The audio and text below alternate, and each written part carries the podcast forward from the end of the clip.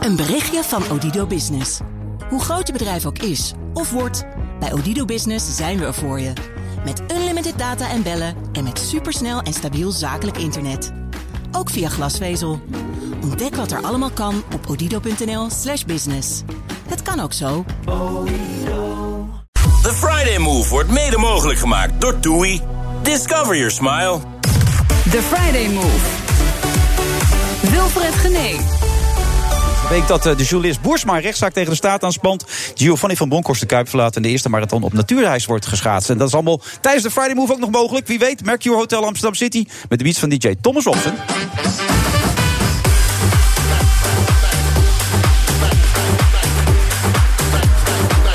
Rianne van Dorst is zonder twijfel de beste ontdekking van de afgelopen jaren op tv. Ja, ze zijn wat laat. Was getekend tv-recensent Angela de Jong. Rianne van Dorst is tot half zeven mijn co-host. En Jannie van Heijden kennen we vooral als het jurylid in heel Holland Bak. Maar nu komt ze met het nieuws. Oh, ik heb het net weggegeven. Nou dat maakt niet uit. Komt u wel achter. En Angela Groothuizen komt met een nieuw, meeslepend nieuw theaterprogramma. Ons even wat te vieren.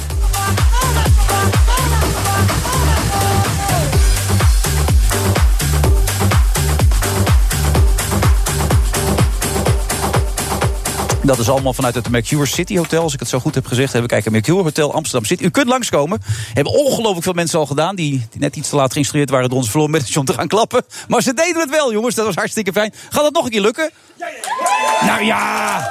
Wat is dit spontaan allemaal, zeg. Het is echt één grote topshow nu al. Vind je ook niet, Rianne? Ja, ik was hier niet echt op voorbereid. Ik dacht, we zitten gewoon in zo'n uh, duffe studio. Maar nou zitten we ineens met publiek in een uh, chic hotel. Dus je had je anders gekleed dan ook? Nee, dat niet. Oh, oké. Dus dat maakt eigenlijk niets uit. Nee, ja. Nee. nee. je bent eigenlijk altijd zo, toch? Gekleed. Altijd ja. in zwart ben je altijd. Ja. Heb je wel eens iets licht gedragen in je leven? Nou, ik zou je vertellen. Ik was van de week ben ook gewoon natuurlijk een krenterige Hollander. En ik oh. zag in de supermarkt zag ik dat je uh, uh, wasmiddel was in de aanbieding. Welke? ja, weet ik veel, zo ecologisch wasmiddel. Oh, okay, ik goed. dacht, hé, hey, dan koop ik er gelijk drie. Voor drie voor de prijs van twee was het. Ja. En uh, toen kwam ik thuis en toen kwam ik erachter dat het voor witte was was. Ja, heb jij een beetje weer. kut. Ja. Dus als je nu nog die flessen kwijt wil, dan kunnen mensen nu nog gaan bieden gewoon. Nee, ik heb al opengemaakt. Ja, uiteindelijk maakt het toch niet uit, joh. Nee, flik je het er gewoon in en klaar. Ja, ja, maakt niet uit. Het is Oh. toch nog zwart. Hartstikke goed. Ik begrijp dat je al zes dagen niet drinkt, Rianne. Wat goed, man. Wie heeft dat verteld? Dat hoor ik net ergens in de wandelgang hier. Ik weet niet wie dat zei, eigenlijk. Oh Klopt ja, dat? ja, maar dat is geen, uh, dat is geen, uh, geen uh, hoe, zeg, hoe zeg je dat? Uitzondering hoor. Dat gebeurt wel eens vaker. Echt waar? Ja, nou, nou, nou, nou suggereer je een beetje dat ik een alcoholist ben, nou, bijna. Dat, dat wil ik niet zeggen, maar ik had wel het idee dat jij van de gezelligheid des levens een beetje aan het genieten was altijd. Ja, nou, dan nog steeds. Ja. Ja? Maar je hebt, je hebt een zware operatie volgende week. Dus, dit is allemaal achter de schermen. Oh. Wat is dit nou? Wat Oh. wordt dit nou allemaal? Dit is, uh, Hoort dat niet zo? Dat zeg ik nog tegen haar. Oh. Godverdomme. Ja, ze is net naar huis toe. Ik Nou weet niet waar ze gebleven is. Nou weet heel Nederland dat ik een geslachtsverandering ga doen. De tering. dat Nou ja, is kut. Ja, dat is wel heel vervelend inderdaad, ja. Ik ga nu van man-vrouw naar vrouw-man. Oké. Ja. En wat maakt voor dat voor verschil precies dan? Want hoe ja, zie je dat? niks. Maar ik maak nog gewoon een grapje. Ja. Nou, doe maar een biertje. Ja, biertje? Ja, ja, het wordt me nou heet onder de voeten. Ja, hè? Ja. Nee, weet je, onze laatste ontmoeting nog eigenlijk. ja, dat was bij dat voetbalprogramma van jou. Ja, hoe vond je dat? Leuk. Toch wel? Ja, vond ik leuk. Oké. Het, was, het viel een beetje eh, buiten, buiten de boot, denk ik. Omdat eh, ik nee, niks van sport weet. Maar dat had ik ook van tevoren al gezegd. En Ja. dat was al de derde keer dat jullie me gevraagd hadden. Nou, jullie, dat was de redactie die dat gedaan had. Ja, daar heb ik toch geen hol mee Nee. te maken. Die spreek ik toch niet. Nee, nee, dat is waar. Maar, ehm, dus ik dacht, nou ja, goed, als ze echt zo graag willen, dan kom ik wel. Ja, je werd ervoor betaald, zei je ook nog in de uitzending drie keer. Dus toen vond je ook wel een goede reden om te komen. En mijn Rotterdamse vriend Dave was er ook. Dave eh, von Raven. Van de Kik. Van de Kik. Ja, jullie trokken goed op samen, kan Ja, wij trokken goed op. Maar hij wist ook niks van sport. Nee, het was een hele, zal ik zeggen, aparte uitzending. Het was apart, maar wel leuk. Wel gezellig. Ja. Ja. Ja. Ja. Dat was een hele, laat ik voor mij stellen, ik, ik had die hele week trouwens, ik moest allemaal uitzendingen doen. En er kwamen de mensen langs, die werden de dag daarna gefileerd en afgemaakt door Johan dan weer. En de dag daarna kwamen steeds minder mensen, want die durfden niet meer te komen. Dus op een gegeven moment was het echt een rariteitenkabinet wat we daar hadden. Ja. Ja. De, oh, dus we waren een beetje een soort B-keuze. Nee, nee zo, wil ik het, zo wil ik het ook weer niet uitleggen. Maar het dit. het leverde hele rare televisie op. Over televisie gesproken. Ik heb gisteren naar je programma gekeken. Wat een geweldig programma. Dank je. Wie heeft dat bedacht? Eh, nou, ik, ik werd, eh, de- er werd vanuit een... eh, Nee, voor de duidelijkheid, het is Nachtdieren heet het. Je gaat gewoon de hele nacht door in je, in je Mustang, rij je rond en dan kom je allemaal mensen tegen. Ja, ja, Ja. dat klopt. En eh, ik, ik, ik werd benaderd eh, door een productiebedrijf van... eh Rian, eh, we, eh, we hebben twee programma-ideeën voor jou. Eh, eentje eh, gaat over poep. En, ja. ja. En de ander gaat over uh, de nacht. En toen ging er bij mij wel gelijk. Toen sloeg je wel aan. Bij hey, Poep sloeg je niet nee, aan, bij maar bij de sloeg nacht. ik niet echt helemaal aan. Dacht ik, uh, bel het klokhuis. Maar uh, bij de nacht wel. En uh, nou, gelukkig, ik, ik dacht, ja, dat is tof. Dus toen zijn we dat samen verder gaan ontwikkelen van hoe gaan we dat dan doen. En uh, ja, daar is dit uitgekomen. Beetje uh, uh, vrij geïnspireerd op de film uh, Drive ook. Hè? Ja. Van, met die Ryan Gosling ook. Ja. Een beetje die sfeer. En dat, dat, Het is geweldig gefilmd ook. Ook die opening gelijk. Die lieder ziet er hartstikke mooi uit. Het is echt op het lijf geschreven, vind ik, dat programma. Ja. Dat leeft prachtig. Die jongen gisteravond die ook vertelde dat hij dan die ziekte heeft... dat hij altijd wakker is. Dat hij soms een half uurtje of een kwartier slaapt. Ja. Toen je ook vroeg, dat moet verschrikkelijk zwaar zijn. Het, het kwam echt uit zijn tenen toen hij zei... het is zo verschrikkelijk dit. Ja. Was zo indrukwekkend was dat. Ja, ik vroeg me ook af, ben je dan nooit, ben je dan niet moe als je niet kan slapen? Zo vier nachten achter elkaar niet kan slapen. Ja, dat Hij was de- kapot. hij was kapot, Ja, hij was helemaal kapot Ja, was die. ja. Die zat daar gewoon in zijn huisje. Maar wat ik zo knapte... Ja, natuurlijk, dat schreef Angela de Jong van de week ook... natuurlijk wordt wel het een en ander geproduceerd. Maar er zit volgens mij ook genoeg spontaniteit in, toch? Zeker, het is een beetje een beetje 50-50. eh. bedoel, je zet van tevoren wat lijntjes uit. Ik heb een, eh, een eh, oproepje op social media gedaan van... hey, ik ben deze week in, in deze regionen. Ja, Doetinchem was vrij rustig, hè? Doetinchem was vrij rustig, zeker, zeker. Ehm, maar dan doe je even een oproepje en dan krijg je wel wat mensen die dan s'nachts wakker zijn. En dan kan je dan altijd even langs Maar gaan. zo'n nachtvisser en zo, dat, dat, dat is dan geproduceerd of is dat heel spontaan? Nee, je kon, die, politie eh, van tevoren, hey, bier. Nee, daar is die. Heel Lekker. goed. Ja. Eh, die politie van, die zegt er van ja, gaan we eens kijken of er, of er, of er vissers zijn, weet je wel. Ja. En, eh, ja, zo kom je van het ene avontuur in het andere Vind je het ook eng zo nu en dan of helemaal niet? Nou, de eerste aflevering dacht ik wel, waarom, waarom doe ik dit eigenlijk? Ja, waarom doe je het eigenlijk dan? Ja, waarom doe ik dit eigenlijk? Ja, van- vanuit nieuwsgierigheid. Weet je het is, eh, als ik, als ik s'nachts uh, door Rotterdam loop of ik rij met de auto. Je hebt allemaal van die gigantische gebouwen in Rotterdam. Ja, van die oude gebouwen ook. Dat heeft altijd iets mysterieus, vind ik ook. Oude gebouwen Ja, in er zitten veel Rotterdam. oude gebouwen vind ik er ook bij zitten. Ja, in die haven, nou ja, niet alleen daar. Al die panden worden allemaal omgebouwd tot, eh nou ja, waar je grote evenementen kan organiseren en dat soort dingen Oh allemaal. ja, een beetje die, die industriële gebieden. Ja. Ik heb het meer over die, over die, over die panden in het centrum en zo. Oh, daar ben jij die, meer die, dan. die verre van oud zijn, zeg ja. maar. ja, dat moest wel, hè. Na de Maar wereld- de- Tweede Wereldoorlog moest die opgebouwd worden. Dus Ja, ja. Maar die, eh, die zijn dan helemaal donker, behalve dan één lichtje of twee lichtjes. En dan denk ik midden in de nacht van, hè, eh, wie zitten daar dan en wat zijn ze aan het doen? En eh, nou, dan heb ik dit programma een beetje als excuus om dan eens een keer echt aan te bellen, weet je wel. Ja. Normaal zou je dat natuurlijk niet doen. Nou ja, Adelheid Rozen deed dat. Die vertelde ooit in de uitzending dat ze altijd naar de buurman zat te kijken. En als hij dan thuis kwam, op een gegeven moment dacht ze... ik wil eens vragen of ik op de bank mag slapen. Toen heeft ze gewoon aangebeld bij de buurman aan de overkant. Ze zei, vind je het goed als ik vannacht bij jou op de bank slaap? Echt die man zou heel verbaasd. Ja, nou ja, als jij dat leuk vindt, moet je dat vooral doen. En toen heeft ze daar op de bank geslapen. Grappig, hé. Ja, had jou kunnen doen, toch? Of gaat dit nog een stapje verder dan wat jij zou denken? Eh, nou, ik zou dat niet per se bij mijn buren willen doen. Want die zie je daarna ook weer, zeg maar. Ja, nou, Ja. vanaf wat je op die bank doet natuurlijk. Buren- Als je gewoon slaapt, dat maakt niet zoveel uit. Buren blijven buren. Ik heb een goede band met mijn buren. Maar je doet het omdat je nieuwsgierig bent. Maar omdat je zelf ook wel een beetje die neiging hebt om s'nachts toch een beetje wakker te zijn. Ja. Hadden we het één interview lees, lees ik, ja, je vindt het geweldig om s'nachts op pad te zijn. Ander lees ik, jeetje, het is hartstikke koud nu. En ik heb veel verplichtingen. De laatste tijd 's ochtends moet ik zo vroeg mijn bed uit en zo. Dus wat is het nou? Nee, ik ben, ik ben gek op de nacht. Eh, alleen ehm, als, je, als je dan s ochtends, eh, eh, s ochtends wat te doen hebt... dan is het niet zo handig om s'nachts wakker te blijven. Nee. Maar als ik, als ik geen verplichtingen heb... Ja, dan merk ik vanzelf dat mijn klok zich... eh, mijn ritme verschuift zich steeds verder en verder en verder eh, richting de nacht. Weet je wel? Ja, dat Rotterdamse accent blijft geweldig trouwens. Wat is er nou? Ik praat ik gewoon. leuk, ja. Verder, verder, verder. Hartstikke goed, man. Hey, hey, maar nog even, waarom doe je het? Je hebt hiervoor, bent hiervoor gevraagd, dan vind je het leuk, zo'n idee. Maar eh, wat drijft jou voort? Waar, wat, wat is jouw doelstelling? Of laat het je allemaal een beetje aanwaaien? Nou, ik vind het mooi om. om ik, ik ben ervan overtuigd dat iedereen een bijzonder verhaal te vertellen heeft. En ehm, dit, dit programma is, is zeg maar een, een, een, een thema om dat dan op te hangen. Om, om verhaal. Hè, een klein opzetje om een verhaal eh, uit, uit een normaal iemand te krijgen. Zeg ja, maar. een normaal iemand. Ja, normaal iemand. Gewoon normale mensen. Normale Zoals mensen. jij en ik, Ja, weet je wel. Die je te weinig ziet in die talkshows op de Nederlandse televisie. Jij probeert Is juist dat wel. zo? Ja, dat is toch het verwijt altijd dat Pauw en Jinek en al die andere programma's te weinig normale mensen laten zien. Dat doe jij dus wel. Jij Ja. bent op zoek naar normale mensen. Dat zit ook in je app dan ook. Echt, of in je Dat- tweet van ik zoek normale mensen. Nou, nee, ik zoek gewoon mensen. Gewoon Ja. mensen, ja. Ik weet het niet. Maar ben jij normaal? Ik vind mezelf, eh, ja, weet ik niet, wat is normaal? Nou ja, dat, Ja. dat weet jij dus qua blijkbaar. Ik weet het niet. nee, maar goed, niet mensen die helemaal plat gemedia traind zijn. Oké. Zoals jij en ik. Ja, eigenlijk zijn wij plat gemediatraind. Ja, Jammer is dat eigenlijk, hè? ja hè? Wat waren we leuk, hè? Toen we nog zo... eh, zo, Zo recht door zee en puur Ja, waren. En oprecht en, en eerlijk. nou en zijn we gewoon een karikatuur van onszelf. Zo is het. Ja. Hou dat vast, dit. We gaan Jammer. door. Tot half zeven.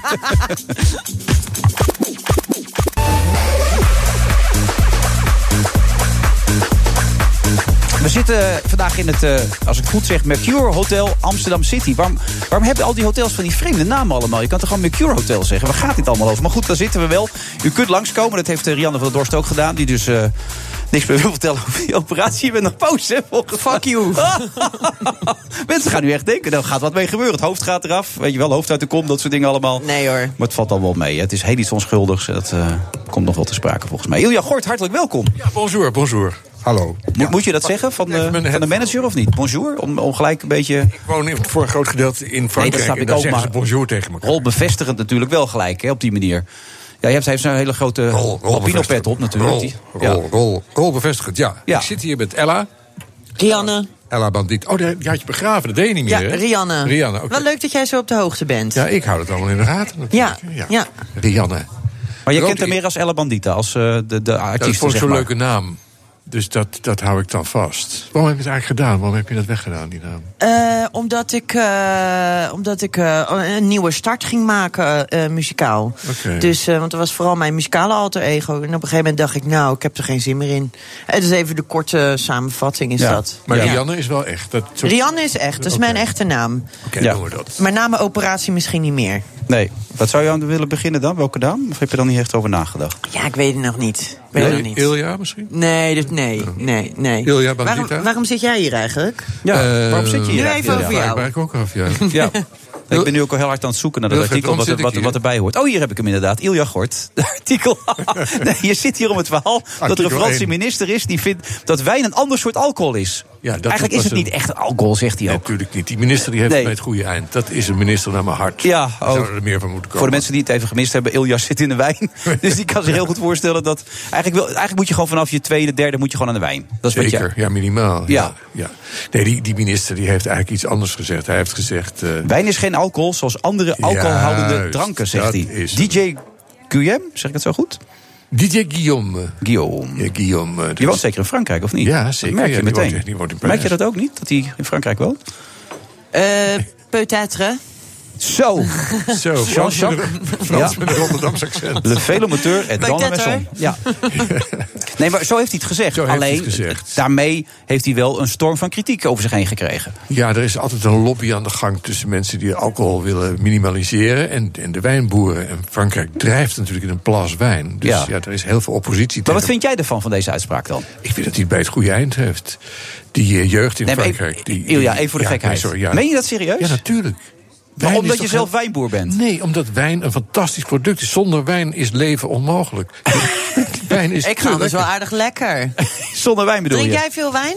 Ik, ik drink wijn of, of eh, wat sterkers. Maar ik drink nooit bier eigenlijk. Oké. Dat is dus bier. al een goed begin. En wat Ja. sterker zou ik ook laten staan. Maar Wijn is- zonder wijn eh, kan je niet leven. Nee. Jij niet. Ik niet, nee. Nee, ja. echt niet. Het is niet te doen. Dus niet men. Maar hij zegt daarbij, alcohol, alcoholisme, zeker onder de jeugd, is een echt probleem. Maar ik heb nog nooit een jongere gezien die na een discotheekbezoek dronken thuiskomt... omdat hij te veel Coturon heeft gedronken. Dat is Het zijn altijd mixjes en sterke drank, zegt hij erbij. Ja. Dus zo bedoelt hij het. Ja, maar die- die in zoete- Frankrijk zijn ze boos nu.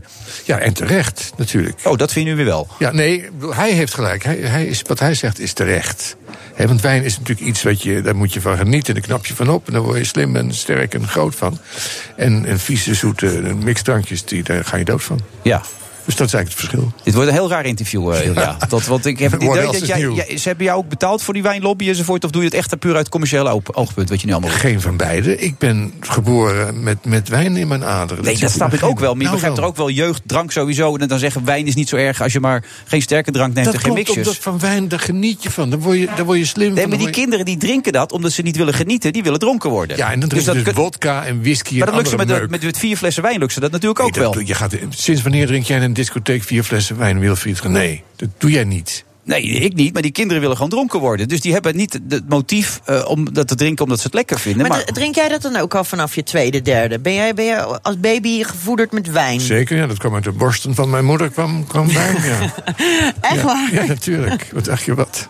Nee, maar in een, in een discotheek ja, hebben ze nauwelijks wijn, voor zover ik weet. Dat zijn altijd rare eh, drankjes. En die Ja. moet je sowieso niet drinken, ook niet als je niet in een discotheek bent. dat is gewoon niet lekker, of is het gewoon Nee, slecht? dat is niet lekker en niet gezond. En, dat Maar wijn is ook maar niet gezond. Wijn is hartstikke gezond. Mits met mate. Ja, en wat is mate dan?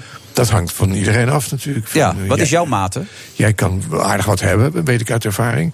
maar ik, eh, ik hou het meestal op, op twee, max drie glaasjes. Ik hield me toen best in, vond ik zelf. Ik hield me in toen. Ja, ik denk, ik moet er van Ilja geen gekke... Hè? Nee, Jullie nee, hebben een leuk feestje gehad Ja, we samen. zijn een keer uit eten geweest. Toen hebben we wat wijntjes erbij besteld. Maar toen heb ik me wel netjes gedragen. Terwijl het hele lekkere wijn was. Dat is goede wijn Ja, was het inderdaad. echt top, ja. ja. Maar ik, dit wordt wel een heel lastig interview. deze man vindt dus echt volledig dat het allemaal klopt wat hier gezegd wordt. Kijk, eerder lag Macron ook al onder vuur. Toen hij vertelde dat hij elke middag en elke avond bij het, wijn, eh, bij het, bij het eten wijn dronk. Toen waren ook mensen een beetje boos over. Hij is niet de enige. Zo, zo leeft eh, het grootste gedeelte van de Fransen. Ik sprak een, een man die, die was in Frankrijk. Naar bij ons in het dorp was hij naar de dokter geweest. Nieuwjaar. En die zei van. Nou, eh, de dokter zei tegen me dat ik minder moest drinken. Die schrok me wild. Dus zei ik: Mag ik dan geen wijn drinken? Ja, wijn natuurlijk wel. Nee, je moet minder alcohol drinken. En zo wordt daar tegen aangekeken. In Frankrijk? Ja, in Frankrijk. Ja, want er is nu inderdaad is geen alcohol. een nationaal strijdplan is er gepresenteerd. Maar er zit niet één concrete maatregel in om alcohol verkopen en het gebruik van te verminderen. Wat, wat is dat voor maatregel? Ja, nou ja, ze hebben natuurlijk veel grotere problemen dan, dan wijn in Frankrijk. Ze Ja. moeten een, een veel groter probleem om die wijn beter te krijgen en, en lekkerder en, en, en minder. Oh, ik dacht dat je over de gele hesjes zou gaan Ja, nou, beginnen dacht je wat? Die, Ja. nog even, die hield ik nog even in de mouw, die gele. Is wijn daar niet gewoon de oplossing voor het probleem? Nou, dat zou best eens kunnen, ja. Ja, Ja. als een soort wondersmeermiddeltje. Ja, zeker. Dat zou zeker helpen. Ja, ik raakte vorige, de afgelopen weekend verzeild in een demonstratie van gele hesjes in Bordeaux. En dat, dat, dat liep ook weer helemaal uit de hand. Dat die mensen die we hebben zijn totaal Woedend spoorbijster. Ja, ja, ja, die hebben Hebben nu voor meer dan een half miljard hebben ze aan de flitspalen kapot Precies, gemaakt daar. ja. En aan de andere kant dan roepen van we we moeten, meer, eh, we moeten minder belastingen, meer salaris en meer zorg en, en meer pensioen en lager Maar weet je wat je voor straf daarvoor krijgt als je zo'n flitspaal kapot maakt? Nee. 75.000 euro moet je dan betalen in Frankrijk. Het grappige is dat de politie ze niet eh, schoonmaakt. Dus ze laten het zitten. Ik vroeg aan iemand, waarom doe je dat niet? Toen zei ze, ja, want dan krijgen we misschien weer protesten dat, ze het, dat we het eraf halen. Dus angst van de politie om die flitsautomaten weer te bevrijden. Maar hoe zit het met het alcoholisme in Frankrijk dan? Is dat ernstig? Niet ernstiger dan in andere landen, voor zover ik Ook niet onder de jeugd. Want zo'n plan, zo'n nationaal strijdplan, zal toch niet zomaar gepresenteerd worden? Nee, dat, ik denk niet dat het erg geen is. dan maatregelen staan Ik ken die cijfers natuurlijk niet. Maar volgens mij is dat niet erger dan in Duitsland, België, Nederland, wat dan ook. Nee, Maar in volgorde van eh, belangrijkheid, eh, wijn, seks, eh, werk. Wat, wat is dan het belangrijkste ongeveer? In Frankrijk? Ja? Voor de, de gewone Fransman? Ja, voor de gewone Fransman. Wat, wat staat op één? Wijn, seks of werk? En seks staat op één. Ja. Ja.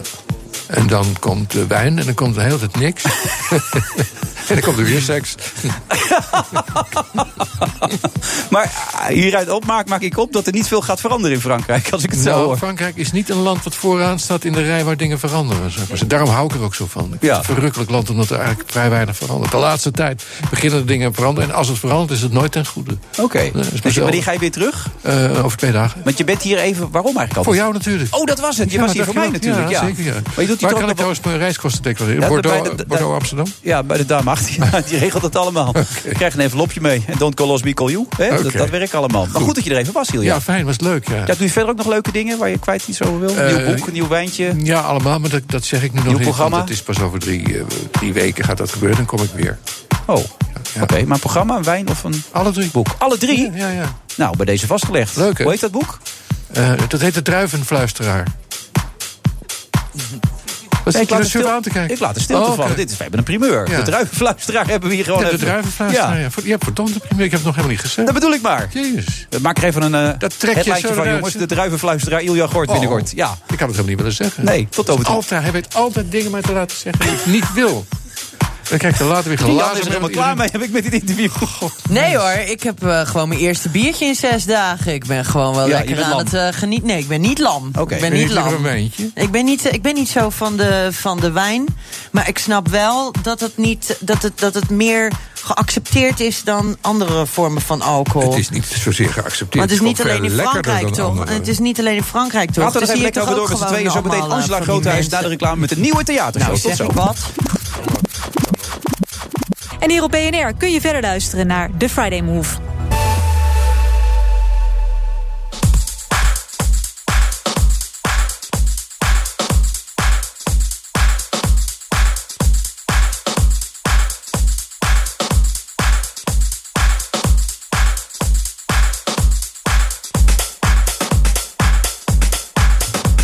Tikt iemand op mijn schouder die zegt, we zijn alweer begonnen. Leuk programma dit natuurlijk, dat het genomineerd is. Daar begrijpt helemaal niemand meer van inmiddels. Maar je luistert nog steeds naar de Friday Move. Met vandaag eh, Rihanna. Eh, Hoe oud ben je nu dan, Rihanna, op dit moment? Ik ben nu eh 34. En dat is het beste is voorbij nu. Het beste. Ja, huilen is voor mij te laat. Ja, lekker dit allemaal zeg. Ja, En, en nou ja, goed, John, jij, maar je kent John de Mol wel, toch? Want je zei even welke John, maar ja, van, eh, van, ja van, de van de televisie.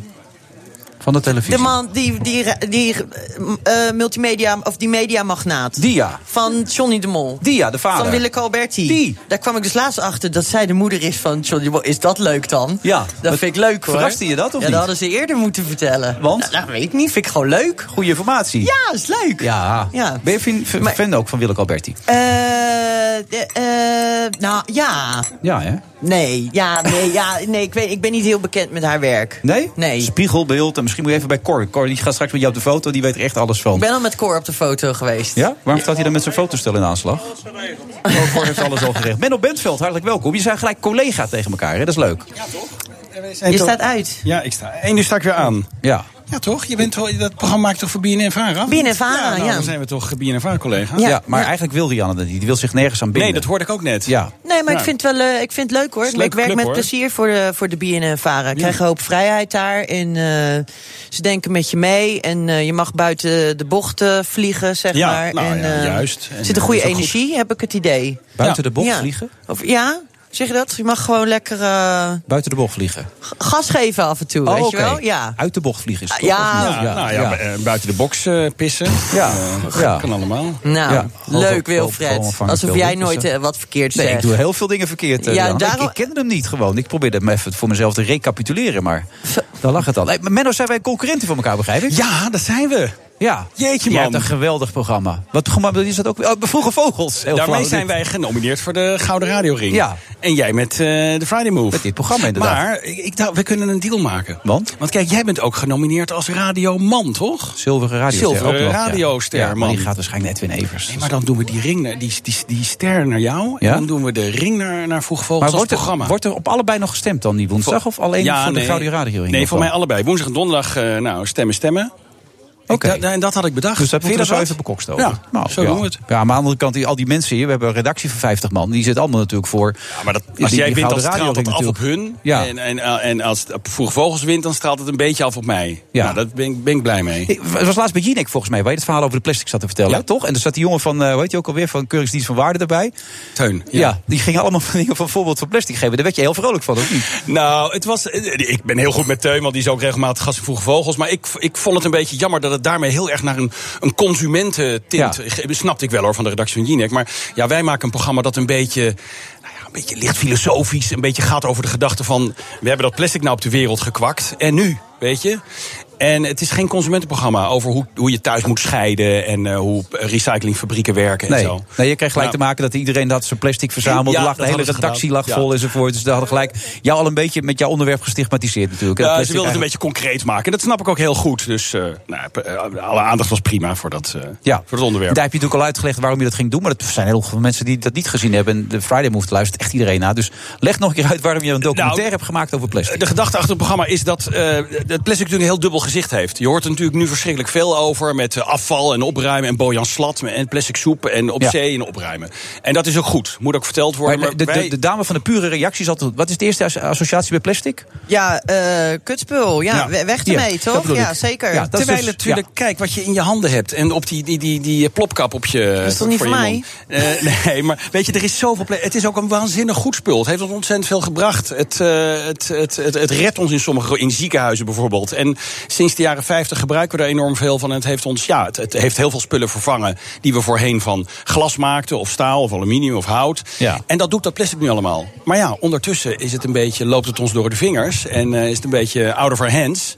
En nu zegt dat plastic, ja jongens, hier liggen we op de kust. Hier komen we in de Waddenzee uit containers eh, gekropen. En nu? En in ons Nou ja. bloed En in gaat ons het ook bloed. zitten, in ons lijf. In onze urine zit het. Microplastic. Ja, het zit in onze longen nu. Wij ademen nu plastic. Echt waar? Is Ja. het zo heftig? Ja, ja, ja, ja, ik heb me laten onderzoeken in het VU Medisch Centrum. En ehm, eh, ja, het zit, in, het zit in onze longen. Dat zijn vooral weekmakers uit, eh, uit bestanddelen uit plastic. Die Ja. eh, in slangetjes zitten en in flesjes en in doosjes. En, cosmetica, zit, dat zit ook plastic. en ja, dat komt in ons lijf. En we plassen het ook wel voortdurend weer uit. Dus het stapelt zich niet allemaal op. Maar het is wel een continue stroom. Maar bij dopingcontrole wordt hij nog niet gezien. Denk dan? ik niet, nee. Nee. Maar dat is toch eng? Dat Ja, is toch dat eng dat dat eng. dan... eh, Eh, dat is een, ja, dat is een, eh, een enge gedachte. Ja, die arts die mij onderzocht, die zei ook van ja, ik had al van tevoren kunnen zeggen dat het erin zit. Want eh, als jij geen plastic in je lijf had gehad, dan had je nu van een andere planeet gekomen of zo. Want iedereen, iedereen heeft dit nu in zijn lijf. Ja. Ja. Ik val even stil gewoon. Ik vind het wel geen fijne gedachte. Eh, nee. nee, maar het programma is meer een, een, ver- een verhaal over eh, w- wat doen we ermee, waar komt Want het. je bent Oeganda geweest, Ja. begrijp ik. Verenigde Ja. Staten. Wat, wat maakt er nou echt indruk op je? Welk verhaal? Ehm, nou, het verhaal in Oeganda bijvoorbeeld is dat de, in Kenia zijn plastic zakjes verboden. Dat zijn gewoon rolletjes, pedaalemmerzakjes die wij in de keukenla hebben liggen. Die zijn daar absoluut verboden. Dus als je als marktkoopman je suikerriet in zo'n zakje verkoopt... Mhm. dan word je geboeid en huilend en schreeuwend in een overvalwagen van de markt afgesleurd. Dat hebben we ook gefilmd, daar zijn Ja. we ook bij geweest. Want, maar als je iemand met zo'n machette verschrikkelijk. aanvalt, is niet zo erg dan waarschijnlijk. nou ja, nee, maar hier kunnen enorme straffen op. Ze willen echt absoluut dat plastic uit de rivieren en uit de riolen en uit. Nou ja, dat is natuurlijk een nobel streven, Ja, maar absoluut. ze gaan daar heel ver in. Maar in Oeganda wordt het nog steeds geproduceerd en gemaakt. En daar wordt het dus gesmokkeld. We zijn ook met zo'n smokkelaar mee geweest. Die gaat gewoon op zijn op zijn brommertje met een rol pedaalemmerzakken achterop. Gaat hij door de jungle, hot, hotse knots, en over een, eh, over een sloot. En dan is hij in Kenia. En daar, al- alsof het cocaïne is. En daar verkoopt hij het. En ook als hij gepakt wordt, want hij was al eerder gepakt. Hij heeft al jaren vastgezeten. Dan, voor eh, plastic. voor verkoop. plastic, voor allerlei andere dingen smokkelen. Maar hij heeft zoiets, ja, jongens, ik, ik verdien daar geld. Ik, ik kan mijn kinderen naar school sturen Ja. voor wat ik hiermee verdien. Dat is toch een gek idee dat, Dat je in de is gevangenis een- zit. Waarom zit je? Ja, ik heb een pedaal in mijn zakken gesmokkeld. Dat is Ja. toch een gek idee En misschien is het wel de toekomst van de wereld. Toch? Dat Hoe? het, daar uite- nou, dat het daar uiteindelijk naartoe gaat. Dat plastic gewoon een, een, ho- een eh, hoog illegaal eh, product wordt. Maar ja, dat, is, dat is de vraag. Kunnen wij zonder Nou, plastic? Nee, dat denk ik niet. Ik denk eerder dat het er naartoe zou moeten. Nou ja, moeten. Ik ga er niet over. Maar dat Nou, we er veel meer. Nou ja, dat we er veel meer. eh, dat, dat we er veel meer waarde aan hechten. En respect voor hebben voor dat, voor dat spul. En dus niet zomaar uit onze handen laten vallen overal. Maar dat je het gebruikt. Ik sprak ook een kunstenaar die zei. Als plastic 500 jaar geleden ontdekt was of ontwikkeld. dan was er een gilde geweest. Met meesters en meesterknechten. En dan had je je best gedaan. En dan had het nu in musea gelegen. En dan. Nee, niet weggooien, want waardevol. En nu is het natuurlijk rond de jaren 50 ontstaan. als als wegwerpproduct. Zo werd er ook reclame voor gemaakt. Ja. Maar daar zou het dus van af moeten, van die gedachtegang. Dat je het duurzamer maakt. In de Ja, zin van dat niet van, plastic af. Dat is een. eh, nee, dat is een. Dat is, een- Maar die rietjes en dat soort dingen enzovoort. Dat is, heel goed. Dat is goed, toch? Dat je dat, gaat. dat eh, wegwerpplastic, daar zouden we wel van af moeten. Dat schetst even het beeld hoe ernstig we inmiddels met vervuiling te maken hebben. Probeer even een voorstelling te geven voor de mensen die dat niet weten. Nou, het, het grootste gedeelte van het plastic dat sinds de jaren 50 ontwikkeld is. Dat is nog steeds onder ons. Dat zit in de natuur en het zit in het zand en het zit in de zeeën. En het ligt op afvalbergen. En, en, en dan waait het weer eh, de, de, de, de, de, de zee in. Er wordt Ja. ieder jaar voor, voor tonnen plastic wordt er geproduceerd. En het grootste gedeelte, ja, het gaat niet weg. Dus het blijft, het blijft bij ons. En je kent de plaatjes van rond kerstmis is dat Ja. bij Bali de laatste zeg. jaren. Ja. Gaat het strand geloof ik zes weken of een paar weken dicht. En dan, eh, nou ja, dat, eh, dat soort. En dat is gewoon overal. Wel- Welk strand je ook bezoekt in de wereld. eh, ook al wordt er helemaal geen plastic geproduceerd of gebruikt of woont er niemand. Er ligt gewoon plastic op de stranden. Ik zag vandaag zag ik nog een, eh, een filmpje ergens op het eh, internet, eh, denk ik, van Earth, Earthships. Ja? En, en dat zijn dan zeg maar een soort huizen Ja. gebouwd. Van, eh, van allemaal gerecycled materiaal. Waaronder dus plastic en autobanden, Autobanden, rubber ja. en dat soort eh ja, in. Zwolle staat er een. Is, is, dat, is dat iets waar we naartoe moeten? Dat je dan zeg maar dat we de- al dat plastic gaan verzamelen Nou met dat dat ding in de oceaan? Dat is natuurlijk een hele aardige en leuke manier om te laten zien wat je er allemaal mee kunt. En dat, je, dat, het, dat het een beter materiaal is dan alleen maar één keer uit een flesje drinken en weggooien. Mhm. Maar dat is niet de oplossing denk ik, om de hele wereld vol te zetten met earthships. Maar het, het werkt wel bij aan, aan, aan bewustwording. En ik zie hier bijvoorbeeld die flessen staan. Mhm. Ja, dat is echt hartstikke goed, weet je. Zijn op heel veel plekken krijg je een, een plastic flesje in je handen gedrukt. En dit is gewoon glas, vullen jullie bij, schenk je weer uit. Maar, Ja, heel maar jij duurzaam. zegt, want ik ben nou benieuwd. Vandaar ook Eh, die of- gouden nominatie. Ja. Ja. nee, maar je wil natuurlijk, je wil, ja, je wil natuurlijk nog niet eh, het einde van de serie verklappen. Zit er een, zit er een plot aan? Ehm, nee, niet in de zin dat wij vertellen hoe jij het moet doen. Nee, maar Het- jij zegt, wel- jij zegt het is een soort filosofisch, filosofische benadering van wat doen we met de plastic. Volgende week, is- gaat het, volgende week gaat het een beetje over plastic van, van wieg tot het graf. Weet je, als baby word je al in een ziekenhuis, als je te vroeg geboren wordt, krijg je direct al slangen in je lijf. En dan komen die weekmakers al in je lijf. Mhm. Nou ja, dat geeft te denken. Maar bijvoorbeeld die kunstenaar waar ik het net over had, die, die, die zit er ook in. En ook dat onderzoek van mij, dat zit erin. En Ja, maar wat we is- kijken ook naar de toekomst van, ja, hoe, hoe wordt plastic in de toekomst gebruikt? Eh, maar het belangrijkste is bewustwording en eh, respect voor de spullen waar je, ja, die, die, waar, waar je mee omgaat. En, en dus ook de, de, de plastic spullen. Oké. Denk, je, denk kan je daarmee leven, of niet? Of zeg je nou... Nou ja, ik wil, gewoon, ik wil gewoon weten of jij een concrete oplossing hebt voor al het zwerfplastic wat er nu nog is. Even Bij die rivieren in Bali rond de kerst, eh, dat soort dingen. Ehm, nou ja, kijk, dat is gewoon een, een soort totaalaanpak. Er moeten alternatieven komen, er moet opgeruimd worden. En zeker die landen moeten geholpen worden met, met, met inzameling natuurlijk. Want dat is in, vaak in, in, in, in die landen niet, wat bij Ja. ons veel beter geregeld is. Ja. Ehm, alternatieve plastics van afbreekbaar spul en eh, aardappelzetmeel. En dat, die dingen moeten allemaal, maar het zit ook gewoon bij ons. Dat jij nadenkt over hoe ga ik met mijn producten om? Waar komt het vandaan? Hoe lang wil ik ermee doen? En, en, en Plastic. koop ik zomaar iets als een weggooiproduct? 31 januari. Ja. Kwart over, de, kwart over negen. NPO 2. Ik zie trouwens dat, je, dat jullie vorig jaar de zilveren reismicrofoon hebben gewonnen. Eh, met uh, Vroege Vogels, ja, Ja. klopt. Ja, maar Nou, dan heb je wel een prijs Maar dat was gewonnen. een juryprijs. Dit is natuurlijk een prijs van Jawel, de maar stemmers. Dit programma heeft nog nooit de prijs. Ik kan het niet maken. Ah, aan de jij, mensen ja, man, Dat jij, kan ik niet maken. Die hebben prijzen bij de vleet. 50 ma- redactieleden die gaan allemaal Nee, maar daarom. potwerken hier voor dit programma. Dus ster is voor jullie en de ring is dan voor het nou, we programma. moeten er nog even over nadenken. Anders wordt het hard tegen hard volgende week. Menno, ben je erbij of niet? Ik ben erbij. Dan zien we elkaar Zeker. Oké, tot dan. Nu terug naar Wilfred Gené en The Friday Move. BNR Nieuwsradio. The Friday Move. Hoe moet het verder in Venezuela? Ehm, dus ja, dit is gewoon nodig om juist ook die industrie in Nederland ehm, in beweging te krijgen. I don't believe it's ever happened before. Maar mijn leven staat echt helemaal op de kop. Wilfred Gené. Live vanuit het Mercure Hotel Amsterdam City. In één keer goed. Lekker man.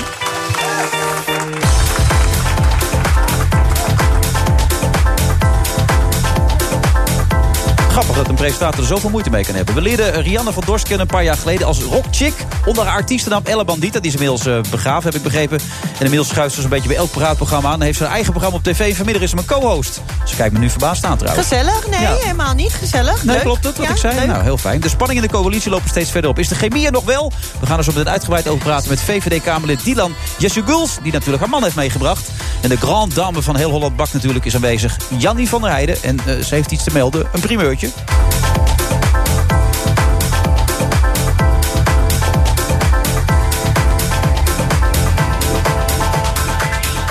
Wat vind je eigenlijk van het hele mediawereldje inmiddels, eh, Rianne? Nu je daar zelf ook onderdeel van bent. Eh, ja, hè, ben ik wel een beetje. Oh, behoorlijk Eh, zelfs, ja. ja. Het, valt me, het, het valt me minder tegen als ik had verwacht. Er zit een hoop oprechtheid nog tussen. Weet je wel, als, als buitenstaander denk je, ja, tenminste, dat heb ik altijd gedacht. Zoveel is nep, weet Ja. je wel. Zoveel is. eh, er zit een hoop oprechtheid tussen. Maar- moet, moet wel heel goed zoeken. Dat wel. Dat wel weer inderdaad, ja. Maar bij BNN-Vara wel bijvoorbeeld, begrijp ik. Zeker, Ja. zeker, maar niet alleen daardoor. Ook, eh, ik heb ook wel eens eh, nu met wat, wat voor de commerciële gedaan, weet je wel, aan Robinson meegedaan en eh, laatst nog perfecte plaatje gedaan. En eh, vind ik leuk om Maar hoe zijn die collega's dan? Zijn ze dan een beetje echt? Zijn ze Ja, nou, er authentiek? zitten, er Gunnen ze zitten, heel wat? veel, er zitten echt heel veel leuke figuren tussen. Wie is nou echt leuk? Wie, wie, is echt nou, bijvoorbeeld, ik ben, nou, bijvoorbeeld, ik was eh, vorig jaar ben ik met eh, Rick Brandsteder op pad geweest. Dat is een gouden gast, joh. Ja, die dat gaat is wel niet- drinken ook, hè? Zo. ja, misschien hadden we daarom wel eh, een goede klik. Maar eh, nee, dat vond ik bijvoorbeeld echt heel leuk. En dat verwacht je, ja, verwacht je dan niet echt of zo? Waarom verwacht je dat niet bij Rick ja, Brandstede nou dan? ja, nee, weet ik niet zo goed. Ik heb ook, eh, nee, ja, niet, niet per se dat ik dan al een mening van tevoren heb of een vooroordeel. Maar je denkt toch van Nou, mensen die op televisie zijn. Ja. Mensen die op televisie zijn en uit Amsterdam komen, die zijn een beetje. eh, eh, Ja, too much zijn die. Ja, Ja, die vinden maar, zichzelf wel wat. Maar dat was absoluut niet het geval. Maar je zult het ook het omgekeerde meemaken. Wie is nou tot nu toe echt een, echt een tegenvaller geweest? Ja, jij. Ja, daar was ik alweer bang voor natuurlijk inderdaad. Dat was de vorige keer ook al zo, hè? Nee hoor, nee hoor, helemaal niet. Eh, tegenvallers, nou, niet, niet, niet, niet dat je niet zegt, per definitie. "Och, wat een eikel was dat, zeg. Nee, want eh, weet je, ook al heb je van tevoren je Dus verwachtingen... wat je net over Jannie van der Heijden zei, dat was echt niet waar. Dat was een grapje, was dat gewoon. Nou, ja, was, dat was toch gewoon een grapje, was nou, dat? Ja, zeg. ja.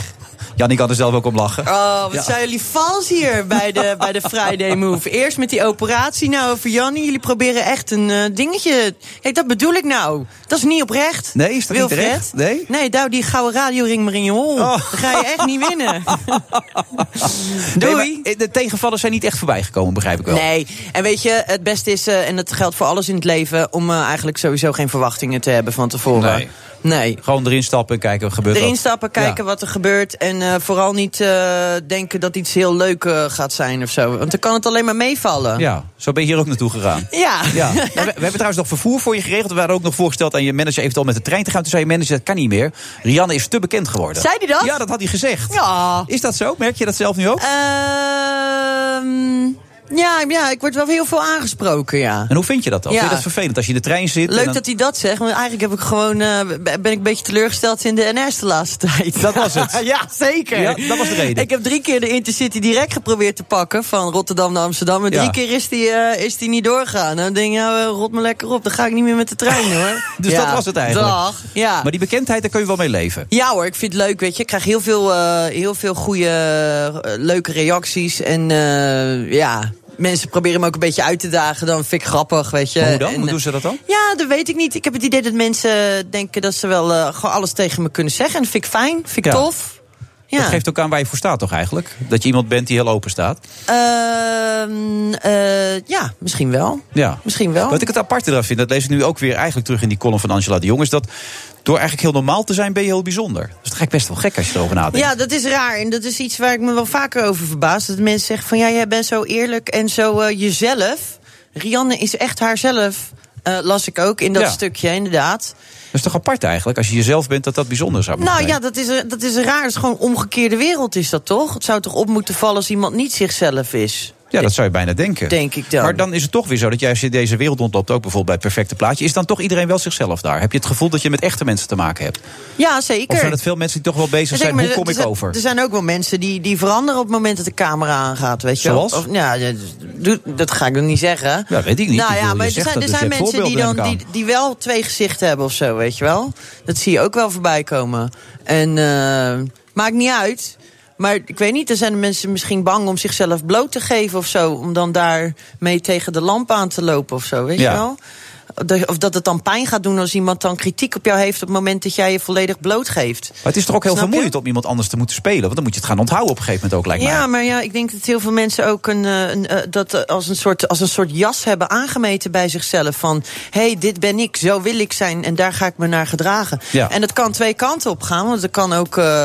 kan ook heel goed werken natuurlijk. En eh, toch, weet je wel, als jij Ja. zegt van nou, ik wil deze persoon zijn, ik wil mezelf beteren of zo. Als je zo een doel voor ogen hebt. Maar je kan ook een persoon zijn om anderen te pleasen. Dan is het niet goed. Hoe ver kun je erin gaan? Hè? Want je hebt jezelf natuurlijk op een gegeven moment ook redelijk blootgegeven. In, in- ook in de serie Geslacht natuurlijk. Dat Mhm. je zelf verteld hebt dat je hermafrodiet bent. En tegelijkertijd zeg je, daar wil ik ook niet de hele tijd over praten.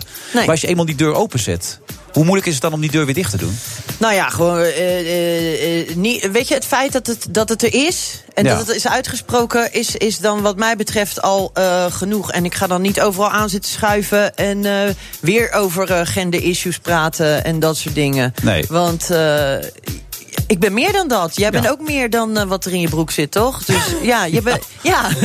Zo schrijf je het goed inderdaad. Ja. Althans, dat hoop ik maar. Dat weet je misschien. Ben ik Of ben je dan dat. daarom genomineerd voor die Omdat, omdat ik zo'n grote lul ben waarschijnlijk. Dat zou ik denken. Dat, denk ik, ja. dat zou wel goed kunnen natuurlijk. Maar, nee, maar ja, goed, dat, eh, je wilt toch niet continu beoordeeld worden op hoe je eruit ziet of, eh, of, of op je geslacht. Het gaat er toch om, eh, of, weet je, of om je huidskleur, eh, bij wijze van spreken. Het gaat er toch om wat je doet. Nee, maar het grappige is, het lijkt soms wel als bekende Nederlander... Dat, dat je jezelf blootgeven op allerlei manieren... een soort wisselgeld bijna blijkt te zijn, weet je wel. Dat je dat steeds een beetje moet doen, anders zou je dat niet eh, je werk kunnen doen. Ja, Geloof nee, je daarin? Nou, nee, daar geloof ik niet in. Weet je, ik probeer juist eh, sommige dingen voor mezelf te houden. Weet je wel, zo word ik volgende week bijvoorbeeld geopereerd. En Ja. dat had ik eigenlijk achter de schermen tegen iemand van de redactie gezegd. Ja, en dan Ja. komt het op de radio. Ja, het is een verschrikkelijk zware operatie ook nog eens. Dat ja, het echt maar ik, heb- ja, ik ben echt bang. Ja. Ik, ben, ik heb echt angst. Ja, daarna veel ijs eten, dat weet je. Ja. Dat is heel belangrijk. Ja. Ja, dat is echt heel belangrijk. Veel ijs eten daarna. Deed mijn zusje ook. Oké. Ja, ik heb ze zelf nog trouwens. Schiet me nou opeens te winnen. Tot zo. En na de reclame, Jannie. Ja, wat jij er allemaal zei net. Oi, oi, oi. Tot zo.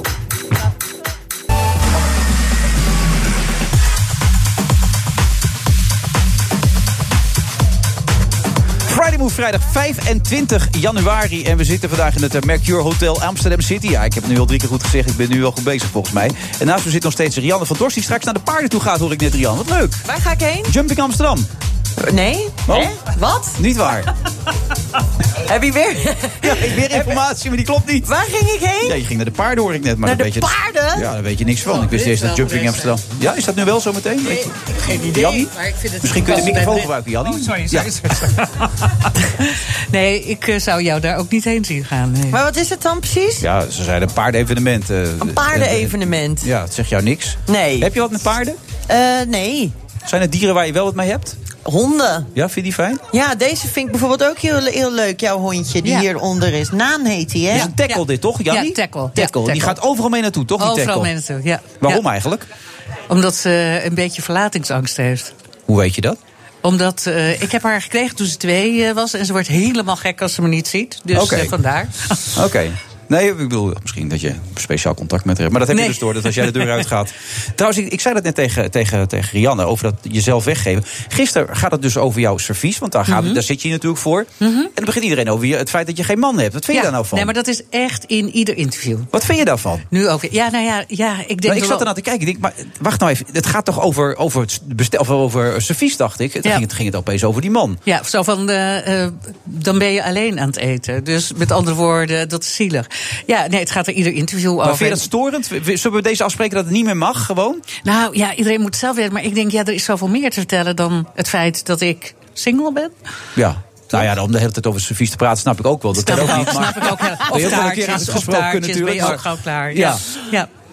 Maar waar zou je bijvoorbeeld wel eens een keer graag over willen praten... waar te weinig over gevraagd wordt bij jou? Eh, nou ja, voor mij mag iedereen alles vragen wat hij wil. En ik bedoel... eh, maar heb je bijvoorbeeld gekke hobby's waarvan je denkt... nou, eigenlijk liever niet, maar nu ik hier toch ben... Dan, eh, laat ik het dan meteen naar buiten gooien. dat ik gekke van- hobby's heb. Ja, Eh, eentje waarvan je denkt, nou, dat had niemand bij mij achter gezocht. Hmm, nou, er zijn een paar dingen waar mensen dan iedere keer wel weer op terugkomen. Maar ik heb niet hele gekke hobby's of zo. Ik heb ook vrij normale kinderen en ja, een gekke tackle. Maar dat is ongeveer het enige. Ja, het verlatingsangst. Ja. Zit die in therapie eigenlijk ook, die tackle, nee, het is of niet in therapie. Nee, ik vind het eigenlijk wel fijn. Oké, Ja. Maar nu is het moment daar. We gaan het natuurlijk even over het servies hebben. Mhm. Maar eigenlijk heb je al die vragen al beantwoord gisteren. Ik heb toevallig in al die programma's zitten kijken. Je hebt zitten kijken. Ja, wat een aandacht. Hè? Niet normaal. Hoe verklaar je normaal. dat? Ja, weet ik ook niet. Ik was ja, natuurlijk enorm verrast, heel blij verrast. Ja. Maar ehm, ik was ook wel een beetje in shock erover. Waarom? Nou, had ik niet verwacht. André van Duin stond erbij. Die, die, pakte trouwens al het servies mee. Dat vond Ja, een beetje... ja, maar dat mocht ook van mij. Ja, Ja. mocht. Ja, ja. Maar liet niks staan. Hij nam gewoon alles mee. Hij nam gewoon alles mee. Ja. ja. En dat is meteen het nieuwtje ook, hè? Want? Online is alles binnen 24 uur al uitverkocht. Nou ja, zeg, dames en Ja, heren, applaus. Ja, voor Jannie, applaus. Ja, Porsche had met zijn stellen aanslag natuurlijk. Die denkt, ik ben met andere dingen bezig. Maar dat gebeurt toch allemaal. Maar wat staat jou bij van Jannie eigenlijk? Want jij kent nu al die collega's een beetje uit de televisievak. Wat is de eerste associatie bij Jannie?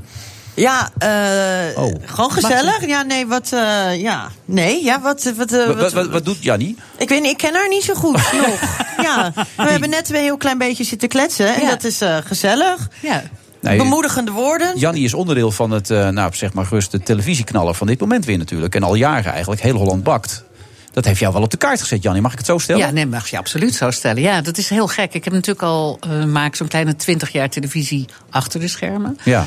En eh heb altijd gezegd, ik wil niet in beeld. Nou, dat is niet goed gelukt. Nee, maar hebben ze Ehm, gedwongen? Hebben mensen op een gegeven moment een pistool tegen je hoofd gezet en gezegd, nu gaat het gebeuren, Nee, Jannie? nou, daar, ik ben sowieso niet iemand die zich eh, makkelijk laat, door dat soort dingen laat leiden. Met de pistool zou je erover na kunnen denken, hoor. Zou ik erover na Ja. kunnen denken. Maar het is meer dat, ehm, ja, ik dacht, dit is wel iets wat bij mij past. Ja. Ja. Want dat deed je al die tijd achter de schermen. Dan, dat wist ik weer niet zo goed. Nou, ik ben eh, zeg maar in nou, ruim twintig jaar geleden begonnen als eindredacteur bij eh, Koken met Sterren. Dat was het eerste echte televisieprogramma met Ja. eh, Cas Spijkers. En dus ik heb bij heel veel televisieprogramma's achter de schermen gewerkt. Zelf televisieprogramma's bedacht. Het programma Zoals? Obese bijvoorbeeld heb Oh. ik gemaakt Ja. eh, vanaf toen? start. met Ja. Wendy, ja. En eh, ik heb, eh, nou de kwestie van smaak was voor mij. Ik heb eh, de nationale eettest natuurlijk geschreven en gemaakt. Dus eh, alles en eigenlijk kriebelde wel- nooit in die tijd. Nooit dat je dacht van, ach, dat kan ik omdat, beter. eh, nee, nee, nee, nee. Veel meer dat ik dacht van... ik hoef niet zo nodig in eh, beeld, laat mij maar achter de schermen. Jullie hadden het net al over van hoeveel moet je blootgeven als Ja. je... Je geeft veel op ook ja, daarmee. ja, en ehm, je kunt ook hele leuke televisie maken achter die eh, schermen. En ik hield niet zo van gescripte programma's. Dat een ander zou zeggen wat voor teksten ik zou moeten uitspreken. Ja. Dat, eh, en dat was hierbij niet. Ik ben in eerste instantie ook gevraagd als, eh, als maker om mee te denken over hoe dat in Nederland. eh, Maar hoe kwam het moment daar dat ze zeiden: nu ga je voor de camera dan? Wat was dat? Nee, ze zeiden van eigenlijk pas jij in het profiel. Ehm, eigenlijk pas je in het profiel van iemand die wij zoeken. En dat was toen nog in de pitchfase. Dus ik dacht, ja, Ja. we zien wel. En toen ging je naar huis toe. En toen keek je naar de open haard. Je keek naar je tackle met verlatingsangst. En toen dacht je, ik moet het doen. Ik moet het doen. Nee, er zat wel een periode tussen. Ja. En ik ben ontzettend blij dat ik ja gezegd heb. En dat zij mij ook echt eh, in die rol zagen. Ja. Want het heeft ook heel veel leuke dingen gebracht. Want niet alleen. ehm, weet je, ik, ik schrijf natuurlijk al eh, al honderd jaar. Ik heb heel veel boeken geschreven. Ik ben eindredacteur eh, en hoofdredacteur van een tijdschrift geweest. Ehm, en dit is weer een andere manier om dingen in beeld te brengen. En het heeft voor mij ook gebracht dat ik een, ehm, ja, zeg maar een, een, een sociaal aspect veel meer naar buiten kan eh, brengen. dan wanneer ik niet een gezicht was geweest. Maar sociaal aspect, hoe bedoel je dat? Nou, ik doe vrij veel dingen eh, in samenwerking met eh, de overheid bijvoorbeeld om ouderen en voeding onder eh, de aandacht te brengen. Het is zo dat eh, tussen de 20 en 30 procent van de ouderen in Nederland zijn ondervoed. Nou, dat is Ondervoed, ja? Ondervoed, ja. Dat is natuurlijk een enorm probleem. Ja. En dat is niet een sexy onderwerp. Dat is niet iets eh, waar mensen heel graag over praten. Of waarvan ze zeggen, nou, dat onderwerp, dat stellen we nou eens aan de kaak. Want het is niet goed scoren met mensen die niet... Maar er zijn ook toch heel veel ouderen die overgewicht hebben inmiddels. Dat ja, maar is ook ouder, een probleem. Grap, het is goed dat je dat zegt, want heel veel mensen denken dat overgewicht. Maar je kunt zelfs met overgewicht kun je ondervoed zijn. Echt waar? Ja. Als jij alleen maar hele slechte dingen eet, dan heb je een enorm tekort aan eh, bepaalde eh, ja, zeg maar vitamine, mineralen. En eh, juist dat te zwaar zijn kan daar een, eh, kan een heel slecht ding zijn. Maar heeft het te maken met een onder, eh, onbewustheid? Of is het ook te maken met financiële situaties en, en, en Nou, niet in ook, staat ook zijn daar om- heb je dus weer gelijk in. En dat, dat is ook iets wat men zich niet realiseert. Het is een heel groot deel van eh, eh, de, de oudere bevolking in Nederland... die niet meer te besteden heeft dan 2,50 euro voor een hoofdmaaltijd. En, dan kun je, en ik zag laatst een politica aan tafel... en daar erger ik me dan in een talkshow... en daar erger ik me wezenloos aan. Die zei, ja, ach, voor 7,50 kun je best een goede maaltijd maken. Dus ik dacht, heb je enig idee waar je het over hebt? Er is gewoon een heel groot deel van Nederland... die een derde kan besteden. En Ja. dan kan je wel zeggen, ja, je kunt er goed van eten. Ja, je kunt er verdomd goed voor eten voor 57, maar niet voor 52. Want dat is echt lastig. Als je maar een goed servies hebt erbij. Precies. Ja, ik zit naar een hele andere Jannie van der Heijden te kijken. ja, ik vind het een hele leuke Jannie van Heijden, dit ook gezegd Ja. hoor. Met alles wat ze erbij doet. Vind je ja. ja, heel veelzijdig. Ja. Leuk. En herkenbaar ook dat je dan nu een nieuw medium hebt om jezelf te uiten. Zo voor dat, de camera. Dat, ja, en dat, dat vind ik het grote voordeel ervan. Dat je, ehm, dat je met dat bekende gezicht ook dit soort dingen naar buiten kan Maar dat brengen. servies is toch gewoon om ook iets aan te verdienen, mag ik aannemen? Of... Dat hoop ik. Ja, nee, dat nee, hoop maar- ik wel, ja. Ben Ja. jij een Maar ik idealist dan, Jannie? Ja, ik ben wel een enorme idealist. Ja? Ja? Ja, dat is het niet iets. Kijk, mensen kijken naar mij en die zien een buitenkant en die denken: oh ja, die zien die parels. En eh, die denken: oh ja, ze, ze horen me praten en denken ze een bepaald type. Maar Ja, wat voor type zouden ze kunnen denken dan? Op ja, zo'n moment? een, een beetje een, eh, een beetje muts. Oké, nee, ik- ja, maar laat dat jou eh, invullen. eh, en ik denk dat er eh, wel meer in zit. En dat is net wat jij ook zei. Ik wil niet aangesproken worden op eh, wat je ooit naar buiten gebracht hebt. Nee. Je bent meer dan dat alleen. En dat je, is kan, het- je kan er ook niet omheen. Als je het eenmaal gezegd hebt, Nee, is het een onderdeel er- van nee, wie je bent. er niet Alleen je moet er niet op gestigmatiseerd worden. Nee, dat is het volgens mij. het. En ehm, ik denk dat als je. een dat is misschien soms een fout die ook eh, bij interviews gemaakt wordt. Dat iedereen altijd terugkomt op iets wat ze ergens gelezen hebben. En denken, oh, daar gaan we het over hebben. Terwijl er zoveel meer te zeggen is. Ja. Nee, dat is absoluut waar. Maar eh, dit idee van die, eh, dat servies, Servies, is, is ja. gekomen vanwege commerciële oog- oogpunt... of voegt het ook iets toe ik, aan de wereld? Nee, ik ben, ik ben eh, want je vroeg net, zijn er dingen die mensen niet weten? Ik ben, ben een beetje een hamster. En ik hou heel erg van antiek blauw, zoals dat dan wel wordt genoemd. Dus ehm, eh, Chinese en Japanse antieke borden. En daar ben ik een verzamelaar van. En daar heb ik altijd in mijn hoofd gehad van... nou, ik zou ooit wel eens iets met een servies willen doen. Toen ik hoofdredacteur van Tip Culinair was... hadden wij een eigen servieslijn. En eh, eigenlijk bij toeval ben ik benaderd... of ik eens na zou willen denken over het zelf ontwerpen van een servies. Ja. Nou ja, en dat was meteen eh, dat ik dacht, dat wil ik. En dat is dan ook blauw geworden Ja, nu? blauw-wit, ja. Maar het grappige is, toen Yvonne Jaspers dat soort dingen deed... dan was iedereen een rapperoer, hè? Ja, maar die Publieke maakte- omroep en dat soort zaken Maar allemaal. het is een groot verschil, hè? Dat, zonder dat ik eh, Yvonne eh, tekort wil doen. Maar Yvonne had een eh boer vrouw servies. Ja. Ik heb gewoon een eigen servies. En ehm, ga bewust Geen Holland ook- bakt Nee, servies. nee. En dat, dat, denkt wil ik ook iedereen niet. wel. Dat, dat denkt, denkt, dat ja. denkt iedereen natuurlijk, dat het een hele Maar Holland dat bakt is het toch? niet. Dat is het niet. Het is er ook totaal los van. Het is ook niet een eh, servies voor taartjes alleen. Dat is wat, waarom het ook sharing moments heet. Ik wil dat je de hele dag door momenten met elkaar deelt. eh, en dat je blij wordt van elkaar. En Ja. van een beetje mooi servies. Heb, en heb je er niet- zelf al vanaf gegeten Ja. ook? Wat, wat, heb je er, wat was het eerste wat je van je eigen servies had dan?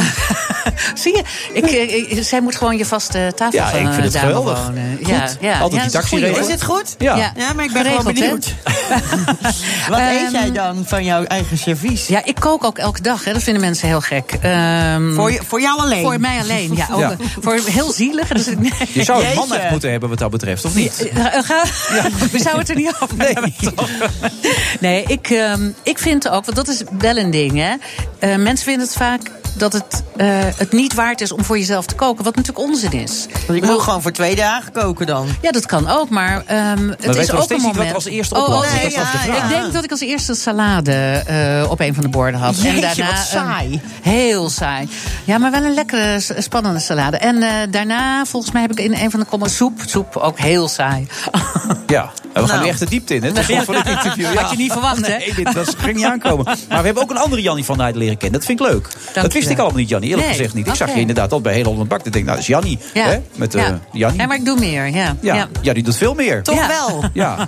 En ze heeft ook nog een probleem thuis met een tackle die inderdaad een probleempje heeft. Maar verder gaat het hartstikke goed. Goed dat je er was. En gefeliciteerd Dankjewel. met de verkoop. Maar ik neem aan dat het nieuw komt dat je straks weer gewoon kan kopen. Ja, toch? nee, dat komt heel snel. Komt gewoon eh, in eh, de webshop weer nieuw. Ja, daarom. Niks aan de hand. Komt helemaal goed. Jannie van Heijden, nieuw servies. En ze doet nog zoveel meer, dames en heren. Maar dat weet u vanaf vandaag. Dankzij Rianne en de Friday Move. Tot zo. Dankjewel. BNR Nieuwsradio.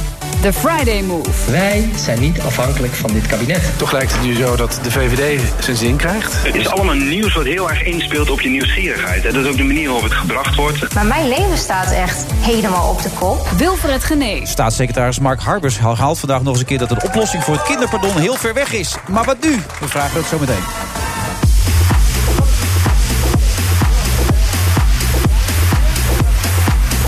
Doen we namelijk aan eh, VVD-Kamerlid Dylan Jezeguls. Ik moet altijd wel afvragen of het goed is, maar dat hoor ik zo meteen. En natuurlijk politiek verslaggever Laurens Boven.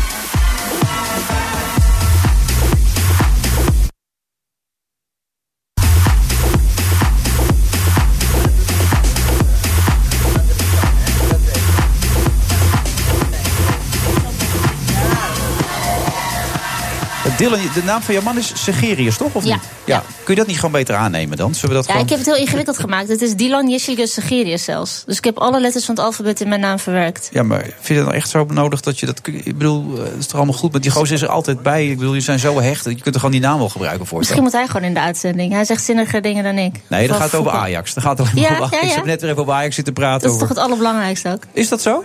Nou, zie je? Ik krijg wel steun hier. Yay!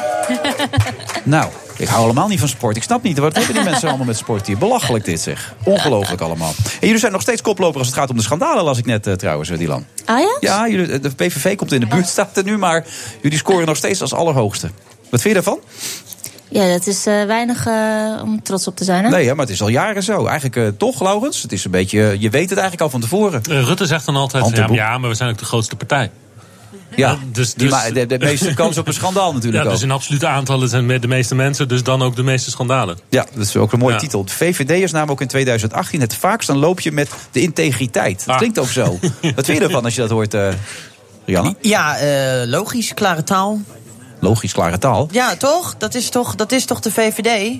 Nee, dat is niet de VVD. Helaas. Oh, sorry. Is, nee, maar ik, ik, snap wel dat je dat zegt als je zo'n bericht uh, leest of daarover hoort. Maar ik baal ervan, uh, zoals de meeste VVD'ers, en uh, die elke dag gewoon ook maar hun best doen om, om ja, het land nog mooier maar te maken. Maar het is niks nieuws, toch? Er zit altijd wel een addertje onder het gras en een, en een secret handshake hier of daar bij de VVD, heb ik het idee. Nou, bij, bij voorkeur niet. Ik doe niet aan secret handshakes. Nee, ik, en nee, ik zeg niet jij. Nee, maar weet je wat het is? Er zijn duizenden VVD'ers elke dag in het land ook bezig als vrijwilliger en die zich ervoor inzetten. En ik weet ook dat zij hier ontiegelijk van balen. Dus ik wil dat niet. Weet je, als het zo is, is het zo. Uh, dan maar moet kun je niet dus op een partijcongres afspreken, een jaartje niet gewoon? Gewoon tegen iedereen zeggen, een jaartje niet. Gewoon even slaan een jaartje over met al die onzin. Het probleem is, Wilfred, dat, dat, dat ze hebben ze afgesproken. Oh, maar het gebeurt dus niet. Nee. nee. En ik vind eerlijk gezegd wel, ik ben wel benieuwd hoe jij dat gaan kijkt, Dylan. Maar de, volgens mij heeft jouw partij wel een probleem. Want jullie voorzitter dat, we vergeten snel Den Haag, maar dat was die man met die uitvaartonderneming.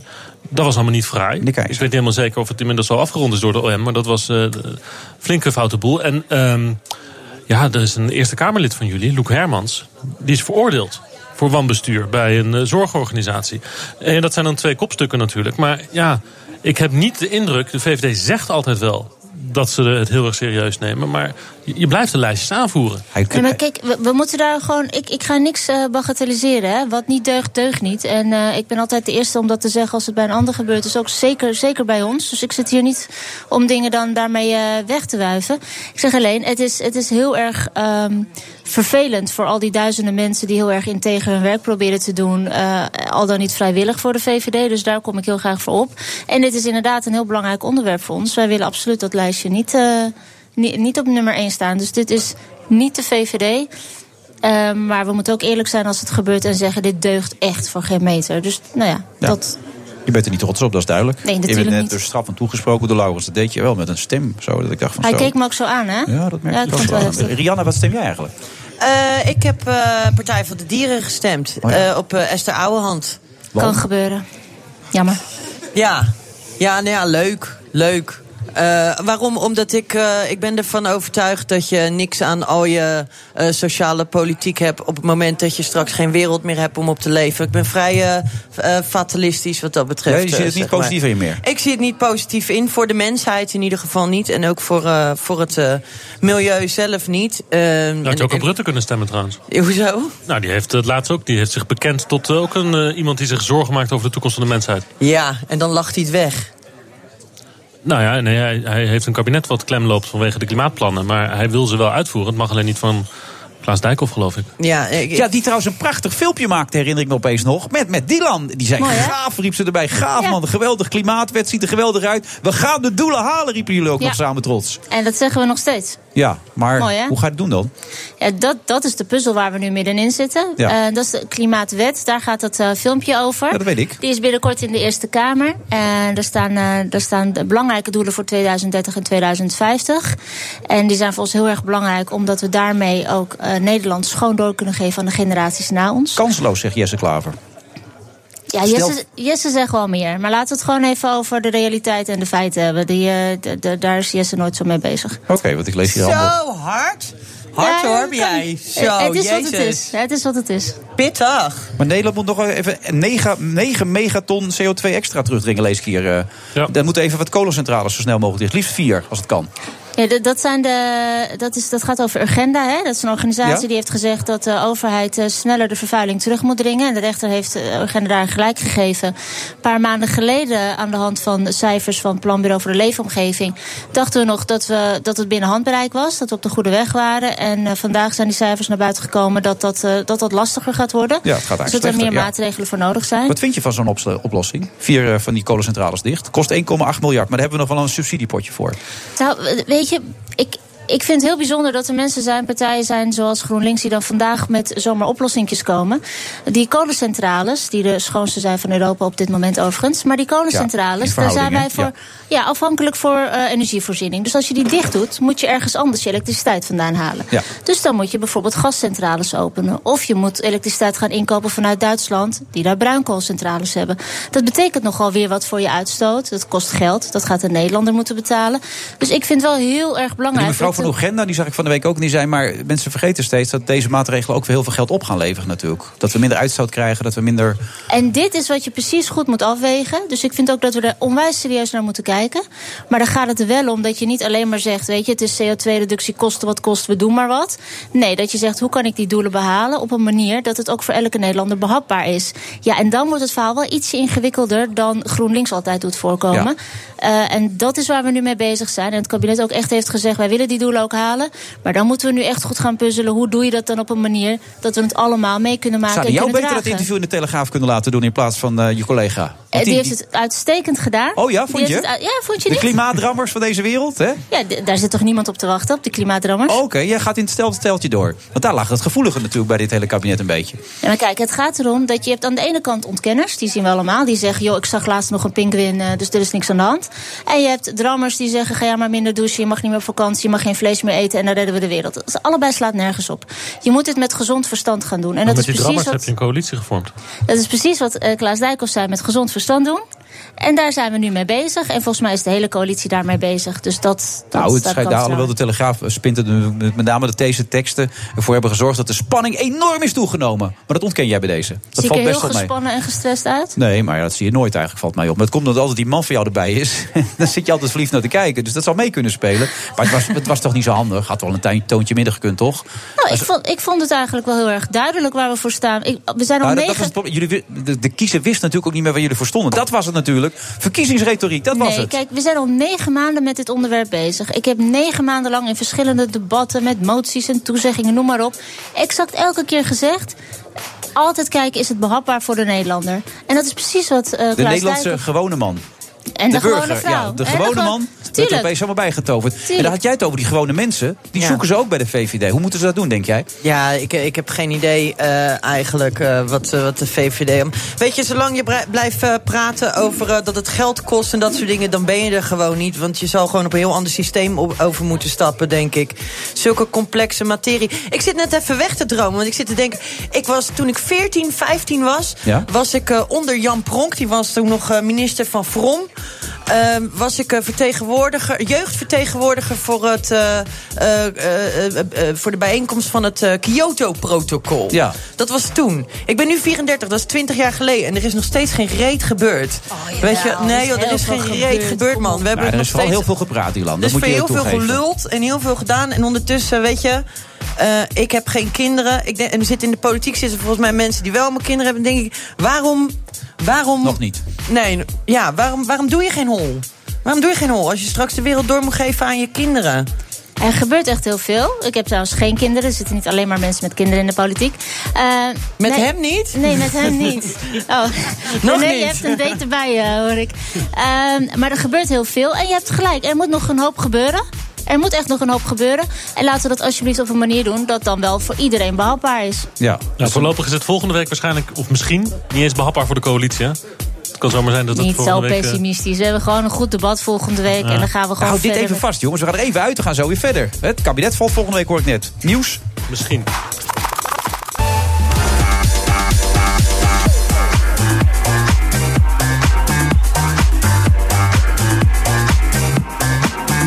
U luistert naar de Friday Move van vrijdag 25 januari. We zojuist dat het kabinet volgende week gaat vallen. De man die er alles van weet is natuurlijk onze eigen politiek verslaggever Laurens Boven.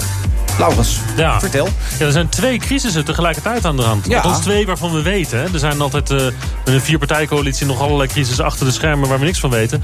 Maar er is een crisis gaande over het kinderpardon. Ja. Eh, en er is een crisis gaande over het klimaat. En eigenlijk is het allemaal begonnen met dat interview waar we het net over hadden. Hè? Dat interview met Dijkhoff in de Dat was een heel goed interview, hoor ik net van Dylan. Ja, het- Guls, dat moet ik er even bij verder stellen. Jezielgus. Ja, Jezielgus. Ja, Laurens doet het wel iets beter. Ja, maar ja, als het hij het ook niet eens weet... dan kunnen we net zo goed stoppen met deze prijsvindingen natuurlijk. Ja, ja. Ja, en, en je hebt toch heel erg de indruk dat de andere drie partijen gewoon een, een, beetje, een beetje hadden gedacht... nou, als Dijkhoff losgaat, dan Ja. gaan we ook los. Gaan we het moeilijk lopen doen. En dus het kinderpardon ja, het CDA vond het, eh, die staat onder druk van zijn achterban, link, de, de, de kerken eigenlijk. En willen een menselijker gezicht van het CDA Ja, zien. Kees van der Staaij trouwens ook, maar ga door, ja. En dan eh, krijg je dus een eh, oproep voor een soepeler kinderpardon. Ja, en dan is het bal. Dan heb je dus twee crisissen tegelijkertijd. En de baas was er niet, hè? Rutte was op wereldreis. Oké. En, eh, Dus een nieuwe vriendin. ik, nou, alleen, geloof ik. Althans, ik heb hem eh, foto's met heel veel mannen gezien. Ja, ja. President van Brazilië is die vrienden mee Meestal geworden. zijn dat mannen. Ja. Nee, en dus Oh, hebben ze die... een beetje uit zo met een toontje. Heel goed. Die, die dat. crisis Ja, die die is, eh, ja. Ja. die crisis die is dus worden. eh, uitgesteld tot volgende week als, de, als Rutte er weer is. En dan kunnen ze het... eh, Maar is dat niet allemaal een beetje voor de bühne, jongens? Nou, nee. Nee, Is nee, het niet nee. een beetje verkiezingsretoriek? Even laten zien waar we staan. Vaak wel, maar hè? het is mij opgevallen... en ik heb ik nog niet eerder gezien in Den Haag... afgelopen dinsdag bij het Vragenuurtje... iedereen van de coalitie, de journalisten, de woordvoerders, eh, lobbyisten... iedereen loopt rond met een blik in zijn ogen van... wat is die coalitie aan het doen? Wat is die coalitie aan het doen, is de vraag dan Hoe natuurlijk. kan het dat ze zichzelf zo kapot snijden op dit moment? Ja, Dylan. Publiekelijk. Is Guls. Nou ja, weet je, dit zijn gewoon dit zijn hele belangrijke onderwerpen. En wat je hier ziet is een coalitie uh, bestaande uit partijen die, die zelf nadenken en die daar met overwegingen komen, met ideeën komen. Je zegt dus, helemaal niets, hè? Dat heb je wel door, toch? Of nou, niet? jawel. Ja. Ik zeg, de kritiek die wij altijd krijgen is, ach, achter, alles uh, wordt achter. Uh, nee, wat de ze zegt, deurtjes, Wilfred, is dat ze het niet ontkent. Nee, Ze ontkent dus niet, mijn stelling, dat ze Nee, maar- zich publiekelijk aan het kapotsnijden zijn. Nee, nee, nee, dat is echt onzin. Wat, Oh. op, het moment, op moment dat, eh, dat de coalitie continu eensgezind is, dan, dan zegt eh, de parlementaire pers, ach, achter, wordt alles achter de, de deurtjes, wordt het allemaal afgetikt met elkaar en dan moet je kijken. Mhm. En, dan dan zeggen we van hier, hier, zitten we, hier zitten we gewoon verschillend in. We gaan kijken wat eruit komt. En dan zeg je nee, maar dat kan echt niet. Nee, Niemand heeft op dit moment een idee bij de coalitiepartijen. Ik heb er heel veel eh, woordvoerders, Kamerleden, ministers naar gevraagd. Eh, van, van hoe staat het over anderhalve dag? Hè? Zijn jullie er dan al uit? Niemand weet waar dit probleem over drie, twee, drie dagen staat. Maar of het is opgelost dat- is of dat het dat geklapt is is. dan toch Niemand ook kan dat zeggen. Nou, nee, geklapt, weet je. We, we zijn gewoon echt inhoudelijk aan het kijken... wat ligt er nou voor en wat is dan wijsheid. Maar dat is toch juist heel mooi dat mensen daar oprecht over nadenken... en denken, oké, hoe, hoe gaan we dit dan doen? Hoe groot acht jij de kans dat het kabinet volgende week valt? Nou, volgens mij wil iedereen... Nee, nee ik, ik, ik, ben, ik ben daar absoluut niet mee bezig. Klaas Dijkhoff zei in het hele verhaal... als ik moet kiezen tussen dit kabinet en de gewone burger... dan kies ik voor de gewone burger. Daarmee zet hij de boel echt op scherp. Nou, volgens mij mag je dat altijd verwachten van een volksvertegenwoordiger. Wij zitten daar niet voor onszelf of voor een kabinet... maar we zitten daar gewoon voor de Nederlanders. Ja. Dus dat is wat hij daar zei. Maar eh, volgens mij zit een hele coalitie om die reden daar. Dat zijn allemaal partijen die de verantwoordelijkheid kijk wel even naar gewone nemen. Nederlander. Die zit hier gewoon, Rianne van Dorst. Rianne, voel jij dat ze er zitten voor de gewone Nederlander... die mensen daar in Den Haag? Wie ze? De coalitie? De coalitie, Of- of maar de- al- ik neem aan alle politici in het algemeen... maar zeker de coalitie. Nou, ik denk, bij sommigen heb ik dat gevoel sterker dan bij anderen. Bij sommigen zie je, denk je ook van... wanneer heb jij voor het laatst gewoon eh, door een volkswijk gelopen? Ja, zoals u juist werd geschetst over door Jannie, die, die minister die zei... voor 57 kun je prima eten, die politica. Ja, Ja, dat soort dingen. wat Die- nee, die weten niet wat er leeft. Dat, eh, dat, dat, ja, daar ben ik van overtuigd. Maar wat is jouw gevoel bij als je deze, nou ja, deze schermutselingen ziet in Den Haag? Is het voor de bühne? Is het om, om de kiezer even duidelijk te maken waar iedereen uiteen staat? Of menen ze het ook echt? Ehm, dat weet ik niet. Ik, ben, Nee. ik was er niet bij. Ja, Nee. wat kan ik daarover zeggen? Nee, ik weet niet, gewoon een indruk die je ervan Ehm, krijgt. Misschien dat je het- zegt van, er is, eh, de- lekker die, zitten. die, die Klaas Dijkhoff die zegt heel veel, eh, die, die zegt heel veel, hè? Proefballonnetje hier, proefballonnetje daar. Ja, Ja, dat hij goed. Ja, dat weet ik. Ja. Ja, wat moet ik? Ik ben toch helemaal niet. eh, ik ben geen politiek Nee, kijk, verslaggever. nee, maar het is natuurlijk voor de bühne vind ik altijd een beetje een lastig, lastig woord. Want de hele Ja. politiek is één groot toneel. Ja, En de het hele plenaire leven is Dat een- zei Shakespeare al, hè? En het theater, de, de plenaire zaal is een, is een theaterzaal geworden. Maar ehm, natuurlijk gaat het om de verkiezingen die, die er zijn. Maar het verhaal dit met het kinderpardon. Mark Harbers heeft nu gezegd, de staatssecretaris verder weg dan ooit die oplossing daarvoor. Hè? De Ja. situatie daarin die we daarna kennen. Ja, ja, dat klopt. Ja. Omdat de VVD moet nu dus iets slikken wat ze gewoon echt niet willen. En ze hebben, en dat is het, daar is de VVD zelf van overtuigd... dat ze met dit regeerakkoord al zoveel hebben weggegeven. Het is een beetje leeg. Ja. Er gaat niet meer worden weggegeven. En als het dan gewoon eh, eh, digitaal staat... Hè, we doen of het een of het ander, dat is het conflict. Er is hier niet een compromis. Van eh, we gaan ofwel nu de komende maanden mensen uitzetten of niet. Een van beide is de keuze. En, en ze willen allemaal wat anders. Het zijn onmenselijke mensen natuurlijk ook bij die VVD. hè. Die zien dat, dat leed allemaal niet en zo. Dylan, Mooie open vraag. eh, ja. Wat vind je daarvan als ik dat ja, maar zeg? kijk, het, het is natuurlijk ontiegelijk moeilijk eh, en ingewikkeld om kinderen die eh, helemaal geen schuld aan hebben dat ze in die situatie zitten, om dan te moeten zeggen: er is voor jou geen toekomst hier, jij moet terug naar je land van herkomst. En dat voelt iedereen in zijn vezels, in haar vezels, ik ook. Ja. Ehm, en tegelijkertijd denk ik oprecht, even nog los van de hele politieke context waar we het net over hadden. ehm, het is wel, het, ons asielbeleid is wel ingericht om mensen op te vangen die vluchten voor oorlog en voor vervolging. En als een rechter soms meerdere malen tegen jou heeft gezegd, of in dit geval tegen je ouders, jij bent geen vluchteling, je zult terug moeten, dan is het ook rechtvaardig en sociaal om vervolgens te zeggen, dan zal jij ook terug moeten. Hoe, hoe ongelooflijk schrijnend dat is als een dossier, weet je, om het zo gezegd, gewoon een gezicht krijgt. Dat is wat er natuurlijk gebeurt. Ja, maar je kan En- ook, en mensen- je kan ook zeggen, als het vijf jaar geduurd heeft om die beslissing te nemen, dan heeft de staat gewoon eh Ja, zijn er, te zijn, nemen. er zijn mensen die elke dag zich aan de regels houden en wel vertrekken. Er zijn mensen die elke dag hier aankloppen en zeggen: Ik heb bescherming nodig. En dat is die ongelooflijk moeilijke afweging die je wel moet maken. Dus het is voor mij persoonlijk als je dat vraagt. Dit is alles behalve kill en zeggen, joh, er is een regeerakkoord en doe niet- maar. Het gaat erom dat, wat, wat, wat zeg je ook, ben je ook rechtvaardig en sociaal? Want dit is ontzettend moeilijk. Nou, wat, hè, volgende week vindt dan het debat plaats. Ik weet ook echt niet wat er allemaal op tafel ligt, wat er komt, wat er gaat. Dus daar kan ik niks over zeggen. Malik Asmani, mijn collega, is de woordvoerder. Maar eh, het is wel goed om, om heel goed te beseffen waar dit over gaat. En dat gaat dus ook over mensen die op dit moment niet een gezicht hebben, omdat ze wel zijn Maar vertrokken. heb je dan ook het gevoel dat die andere partijen daar eventueel het kabinet voor willen laten vallen? Wat, wat, wat voel jij daar? Want jij merkt het mee dagelijks Ik ben oprecht ontzettend met mijn klimaatdossier bezig. En je weet, dat is, dat is al een dingetje. Ja, gaaf Eh, is dat. het is heel gaaf. Gaaf. Het is heel gaaf en heel erg uitdagend. En daar hebben we ook een ingewikkelde puzzel en dat is misschien wel aardig, want discussie. daar had jij het net, net over, Dylan. Maar wat zouden dan de oplossingen zijn die wel voor redelijk voor de, voor, voor de VVD zijn? Want ik bedoel, die die die Jesse Klaver roept, dat roep jij, dat kan niet. Kerns, of die eh, kolencentrales enzovoort. Wat zou dan praktisch een oplossing kunnen zijn om toch die doelen te halen? Die doelen van, van Urgenda, zo gezegd, voor dit jaar... dat moet je echt oprecht goed berekenen. Want dan gaat het echt over wat kan je dit jaar al doen... Ja. wat wel zinnig is, wat die uitstoot Ja, 100 realiseert. kilometer gaan rijden, is en dat zinnig? kostenefficiënt? Nee, dat is niet zinnig. Nee? Het is wel zinnig dan? Dat, dat moet echt bekeken worden. Ja, dus je zegt helemaal niks weer. Je kan niet eentje Ja, ik kan wel dingen roepen, maar dan doe ik een jessetje.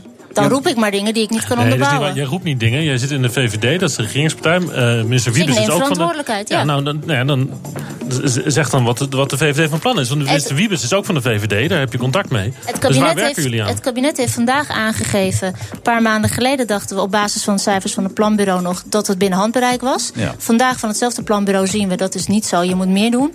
Dus daar hebben we dan ook echt even eh, twee maanden voor nodig om te kijken wat moet je dan doen. Je kan nu wat toch al wel zeggen dat, eh, dat de Amerscentrale hier in Amsterdam... Dat, nee, niet de Amers, de Hemwegcentrale hier in Amsterdam... dat die gewoon dicht gaat. Ja, maar dat, je dat, dat, kijk, eerste. in het regeerakkoord hebben we afgesproken dat ze voor 2030 al die kolencentrales al dicht gaan.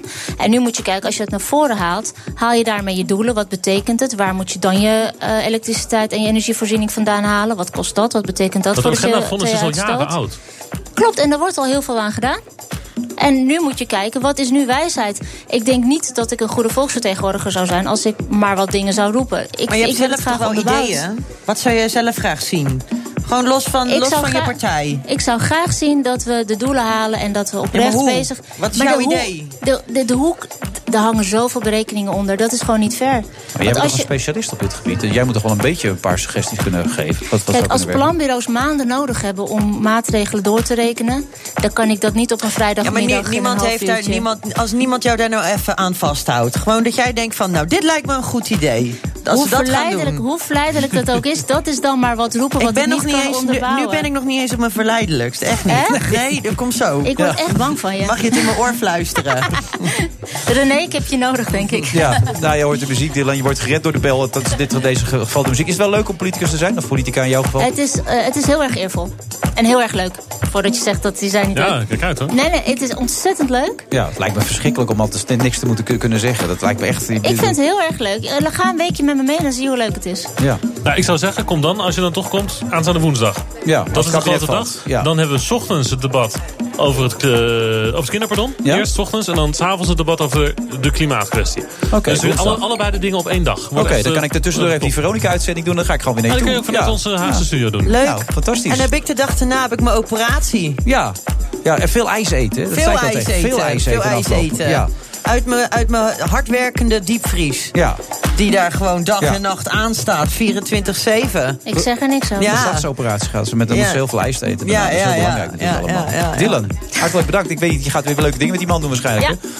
Ajax dit weekend eh, tegen Feyenoord, dus dat wordt eh spannend. makkie. Oh, makkie hoor ik hier ook nog. Nou, Laurens bedankt. gedaan. En, en de Rianne blijft nog even zitten. Tot zo. Oh. BNR Nieuwsradio. The Friday Move. Hoe moet het verder in Venezuela? Ehm, dus ja, dit is gewoon nodig om juist ook die industrie in Nederland ehm, in beweging te krijgen. I don't believe it's ever happened before. Maar mijn leven staat echt helemaal op de kop. Wilfred Genee. De NVA steunt Ans Boersma in haar strijd tegen de Nederlandse straat.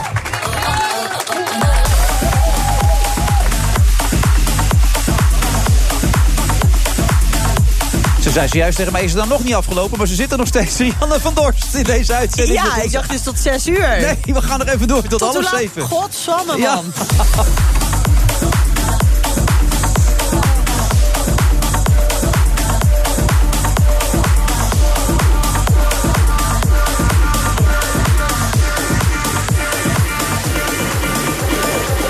En dat allemaal vanuit het eh, Mercure Amsterdam City Hotel.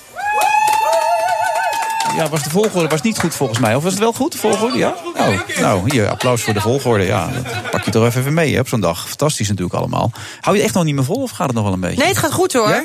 Ja? ze zorgen hier goed voor ons in het Mercure Amsterdam City Hotel. Ja, dat doen ze wel goed inderdaad, ja. Eh, het geval Ans Boersma, heb je dat meegekregen? Ans Boersma, die is Turkije uitgeflikkerd, hè? Ja, ja klopt. dat zei jij net. Ik heb geen idee waar het over Nee, gaat. geen flauw idee. De FD-correspondent in Turkije werd weggestuurd. Zij ging ervan uit dat het te maken had met eh, haar journalistieke activiteit in Turkije. Het bleek alles te maken te hebben met haar ex-vriend... die eh, zelfs verbonden was aan een eh, zijtak van de Al-Qaeda-beweging. Sterker, hij blijkt nu zelfs een kopstuk te zijn. is vandaag bekendgemaakt in de Telegraaf. Toch zegt de NVJ, want ze heeft nu de staat aangeklaagd... materiële schade en dat soort zaken allemaal. Wij gaan haar steunen. Daarvoor aanwezig eh, Thomas Bruning, volgens mij. Even kijken, ja? En, eh, Klopt. En, en waarom eigenlijk? Waarom doen jullie dat? Omdat er op haar journalistieke werk helemaal niets te aanmerken valt. Omdat eh, ze helemaal niet zelf betrokken is bij terroristische activiteiten. Dus als jij ooit in je verleden een keer een criminele vriendin hebt gehad... nou, zou zomaar eens kunnen, hè? In mijn geval zeker, ja. Ja, nou, Ja, dan, dan betekent het opeens dat je. Dan zou het opeens kunnen betekenen dat je gewoon je hele carrière wordt stuk gemaakt. Dat je niet meer in een land kan wonen of in een gebied. Hè, want denk maar gewoon meteen Op zich Midden-Oosten. ben ik dat met je eens. Op het moment dat ik dat zou verzwijgen... als ik ga werken voor een serieuze organisatie als het FD. En je gaat naar Turkije toe, waar natuurlijk toch al een bepaald soort spanning op staat. En dat de vorige correspondent weg is gegaan... omdat hij behoorlijk onveilig was op dat moment. Er is een situatie geweest waarom ze hem terug hebben gehaald, deze correspondent... omdat hij zich niet meer veilig voelde en het FD het te gevaarlijk vond. Daarop wordt gevraagd aan de betreffende dame, in dit geval Ans Boersma... Ik- Kan het zijn dat er dingen zijn die voor jou gevaarlijk kunnen worden als je straks daar naartoe gaat? En die waren er dus. Als je een ex hebt die bij een Al-Qaeda-organisatie heeft gezeten, volgens mij. Toch? Lijkt mij. Nee, op dat moment speelde het helemaal niet. Toen zij naar Turkije ging, wist zij helemaal niet. Was ook deze, deze Wat meneer. Nou, deze meneer werd nog helemaal niet op dat moment gerelateerd aan die, aan die beweging. Die, die heeft ooit, in haar, in haar woorden, gevochten tegen Assad. Dat waren een heleboel groepen in 2014. Daar was helemaal niet van. Hè, die werden ook door Nederland en door een heleboel andere experts... werden die niet als een terroristische club gezien. Nee, ondertussen dus ging op dat wel, moment met, de ging je kennis wel illegaal naar Nederland toe, bijvoorbeeld met een vals paspoort. Ja, prima. Dat maar kijk, was als je, nou bij een zon- als je nou bij een zonnebak werkt of zo, of in de supermarkt, kan ik me voorstellen dat je daar niet zo druk over maakt. Maar als je journalist wilt zijn voor een eh, toonaangevend eh, medium, dan zou je toch wat iets beter onderlegd mogen zijn en bij jezelf kunnen afvragen: klopt dit allemaal wel? Nee, ik denk op, de, op dat moment, dat het ging, om toen, hè. Op dat moment Als er een vraag zij... wordt gesteld op het moment dat jij naar Turkije gaat... om daar als correspondent voor de FD te gaan werken... en er wordt dergelijke vraag aan je gesteld... dan kun je toch gewoon zeggen, nou, ik heb wel een vriend gehad... die eh, komt uit Syrië en die was inderdaad illegaal naar Nederland gekomen... en die heeft wel verteld dat hij ooit in de gevangenis heeft gezeten... en uiteindelijk ook nog gestreden heeft tegen Assad. Dat zou je toch kunnen zeggen dan? Dat zou je kunnen zeggen. Maar als die relatie al lang uit is, als je zelf op dat moment, hè, we hebben het op dat moment in de tijd, als je op dat moment in de tijd niet wist dat dat een terroristische club was, de relatie is al lang uit. Het is helemaal niet Maar meer dat klinkt toch wel. Thomas, even Nee, maar dat nee, klinkt maar- toch heel naïef wat je nu zegt? Nee, Dat- het klinkt als, totaal als je, niet als, naïef. als je dit werk serieus wil doen, dan moet je toch niet zo in het leven staan, lijkt mij, toch? Ik vind het ook wel, sorry dat ik me ermee bemoei... maar ik vind het ook wel een beetje naïef klinken voor een journalist. Dan, toch? Nee, dat denk ik niet. Kijk, ik denk dat het, eh, wat hier relevant is, is helemaal niet de discussie die ze heeft gehad met de hoofddirecteur van het FD. Wat relevant is, is wat het OM heeft gedaan. En als je het nou over naïef hebt, dan heb je het over het OM. Het OM heeft er willens en wetens voor gekozen om te gaan zeggen met onze broeders in Turkije. Nou, dat, daar is denk ik weinig discussie over dat dat een heel personvrij, onvriendelijk Dat land is. absoluut met je. Dat is het laatste die hebben, eh, die hebben gezegd, nou weet je, we hebben hier een dame, zelf niet eh, verdacht van terroristische activiteiten of niks. Maar die heeft ooit in het verleden een keer een relatie gehad met iemand die we nu in de hoek van het terrorisme eh, zien. Hè. Mhm. We gaan dus even eh, aan, aan onze Turkse broeders gaan we vertellen. eh, dat zij eh, in connectie heeft met eh, terroristische activiteiten. Ga er lekker volgen, pak er voor mijn part op. Is natuurlijk ook gebeurd. En daarmee, dus het, met die, het handelen van het OM is haar carrière, is haar leven stuk gemaakt. Haar hele foto, alles is over de wereld gegaan. En dat heeft ze niet. eh, eh, en dat is iets wat je de Nederlandse staat kan verwijten. En waarvan wij ook absoluut zeggen, met de kennis van u. Ik bedoel, we, we weten niet alle feiten op dit moment. Maar met de kennis van u vind ik dat deze journalist alle steun verdient. Maar minister Grapperhaus geeft ook vandaag weer aan dat hij vindt dat het OM alles juist heeft gedaan. Dat moet hij ook wel zeggen, dat begrijp ik ook wel natuurlijk. Maar denk je echt dat je een zaak hebt tegen, eh, tegen de, de Nederlandse staat dan? Ik denk met de kennis van nu, wat we nu weten, wat, wat Ans Boersma verklaard heeft, wat het OM gedaan heeft, dan heb ik zeer veel vertrouwen erin dat een rechter hier heel kritisch naar zal kijken. Deze vrouw kan het wel shaken als journalist op dit moment. En dat is echt te wijten aan het feit dat het OM er niet voor heeft gekozen om te zeggen: Goh, we gaan deze vrouw in Nederland eens even ondervragen. Want ze is heel vaak is, ze is in september in Nederland geweest, ze is in december in Nederland geweest. Ze wisten het, want ze gingen met het vliegtuig. Ze dachten: nee, laten we onze Turkse broeders maar eens even dat werk laten doen. Ze hebben haar helemaal niet aan de staart getrokken van: Nee. eh, hey, luister eens. En dat eh, is natuurlijk gewoon verwijtbaar. En nogmaals, en ik vind dat deze collega, want het is ook gewoon een collega van Ja, jou, Wilfred, eens, dat maar- hij wat dat betreft alle steun verdient. En wat er ver- vervolgens verdiscussieerd is tussen die hoofdredacteur en haar. Ja, daar, Nou, daar daar ga ik dus helemaal met je eens. Nee, Want maar jij zegt dat mijn, mijn, mijn toekomst wordt verknald als ik een ex-vriendin heb die inderdaad crimineel is geweest. Ik vind het wel in deze situatie waarin zij is gekomen dat ze er wel iets meer over had eh, kunnen vertellen. Dat, dat staat los trouwens van het feit dat het OM daar misschien anders mee om had moeten gaan. Precies, Maar- en dat is waar we het nu over discussiëren. Hè. Het gaat erover, is het nou reëel dat zij zegt... ik ga de- de- tegen de staat procederen omdat ik schade heb geleden... en ik zeg op dit moment namens de NVA... ja, dat vinden wij reëel met, de- met de kennis van nu. Ja, denk je dat ze nog een carrière heeft? Nou, ik hoop het wel. Ze is 30. eh, dus dus eh, ik, ik hoop van harte, bij wijze van spreken, dat het gewoon allemaal na een paar jaar gewoon weer goed komt. Maar dat ze het komende 1, 2, 3 jaar. Kijk naar iemand als Rena Netjes, die eh, eh, na 10 jaar leven in Egypte het land wordt uitgezet met een dreiging van 5 jaar celstraf. Nou, die heeft even tijd nodig gehad zeg maar, om weer de boel bij elkaar te krijgen. En dat snap ik heel goed. Dat is heel heftig. Ja, ik ga ze terugpakken, zegt ze. Ik weet nog niet wie, maar ik ga ze allemaal terugpakken. Wat vind je van die strijdtaal, wat Hans nu eh, hanteert? Nou, ik denk dat ze daarmee het OM bedoelt. En de mensen die haar de afgelopen tijd eh, niet professioneel en op een hele onprettige manier hebben bejegend. Ik bedoel, lekker de cel in worden geze- gezet in, in Nee, ze heeft niet in de cel gezeten. Ze heeft buiten gezeten, zei ze zelf. Nee, ze heeft in Turkije wel degelijk in de cel gezeten. Ze had toch, toch gezegd in het interview dat ze niet wilde in trouw? Dat ze, naar bui- ze is gewoon nergens op een bankje gaan zitten, had ze het over. Ze wilde niet in de cel zitten, vertelde ze. wel. Nee, ze is door de collega's gered zodat ze niet in de cel hoeft te zitten. Het is anders gegaan. Ja. Dus die hebben gezegd En van... die tweet dat ze dan zijn persvrijheid... eh, Ja, dat was wat ze op dat moment oprecht dacht. En dat is wat de rest van de wereld ook dacht. En wat is wat buitenlandse zaken ook dacht. Ja, want zij is daar door die mensen ondervraagd op een manier waarop het eh, de indruk zou hebben bestaan dat het om persvrijheid zou gaan, om persactiviteiten, toch? Maar dat kunnen wij natuurlijk niet verifiëren. Dat kunnen wij niet Het kan best wel zijn dat ze toch over die ex van haar hebben gesproken daar. Dat kunnen wij inderdaad absoluut niet verifiëren. Nee, maar daarom kan je wel begrijpen dat ze die tweet verstuurd heeft op dat moment.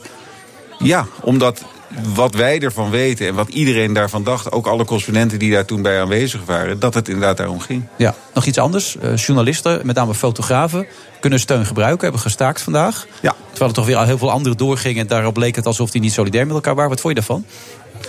Ik vond het vooral een, een fantastisch moment dat er 500 fotojournalisten, 500 ZZP'ers die heel kwetsbaar zijn, hè, en zeker in het beroep wat zij nu doen, eh, dat die hebben gezegd: we kiezen ervoor om vandaag het werk neer te leggen. Dat is echt heel bijzonder in Europa zelfs. Hè. Ik bedoel, ZZP'ers die staken, het is bijna, eh, die twee zinnen passen niet bij elkaar. Het is gebeurd en het zegt ook wel iets over de positie van fotojournalisten op dit moment. Wat zegt dat dan?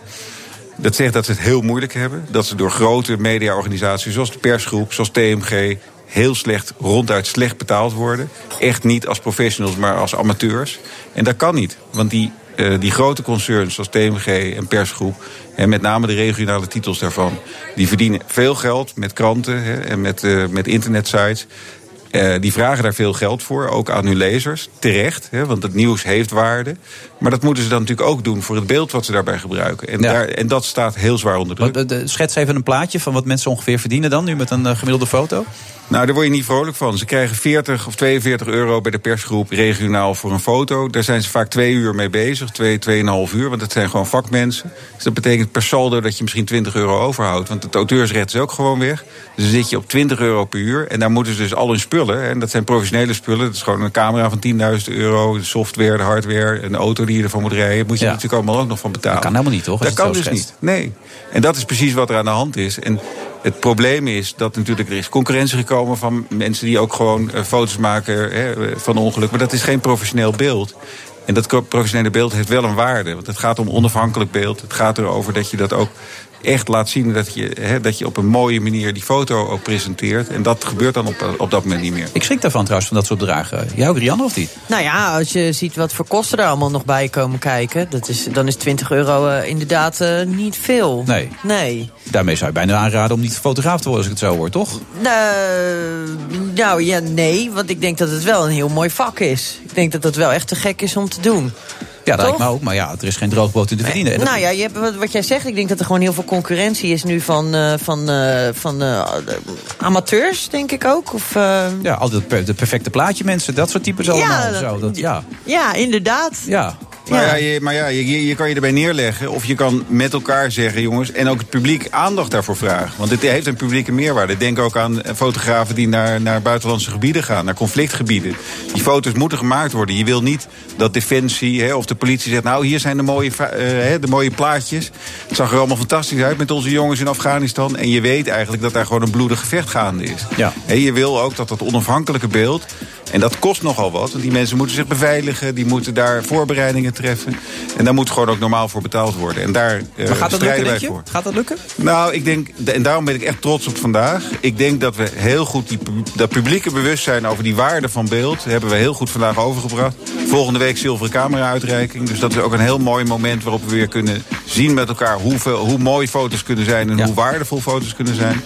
Dus laten we die stemming vasthouden. En, eh, en ik hoop, Wilfred, dat je met ons ook solidair bent... en, en dit verhaal ook wil vertellen. Want het gaat ook om... Hebben we net gedaan, toch? Of niet? Ja, nee, op deze ja. zender. Als je hem uitgezet hebben, dan Ja. nou, Nou ja, dus heb je het, het gehoord. het, het doet je weer even beseffen hoe, eh, hoe, hoe, hoe belangrijk eh, goede journalistiek is, toch? En, en, en daar horen foto's ook gewoon bij.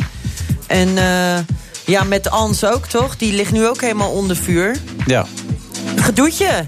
ja. Doetje, het is, nou, er komt nogal wat op je af als eh, journalist zijnde, hè? Welke kans acht je groter dat Ans Boersma die zaak wint tegen het OM of tegen de staat? Of eh, dat die journalisten meer, of die fotografen meer geld gaan verdienen? Nou, weet je, dus zolang ik bij de NVA zit, strijd ik voor beide zaken. Dat is natuurlijk dus een slap politieke antwoord. Dat is het slap, inderdaad, ja. Heel slap, ja. Ik, eh, ik denk dat de strijd voor de fototarieven zwaarder is, laat ik het zo zeggen. Echt waar? En, je, eh, je geeft daar een goede kans, Ans. ik geef Ans een goede kans. Omdat ze het zo hebben aangepakt. Ondanks haar het, nee, omdat het ruimt. Oké. Dit was inhoudelijk een heel sterk einde van dit interview. Dat kun je wel stellen. Thomas Bruning van de NVA, bedankt daarvoor. En we zijn er bijna. Maar je nog heel even blijven zitten, Rianne. Houd dit nog even vast. Hou het nog even vast. We zijn er Ja. zo weer. Tot zo.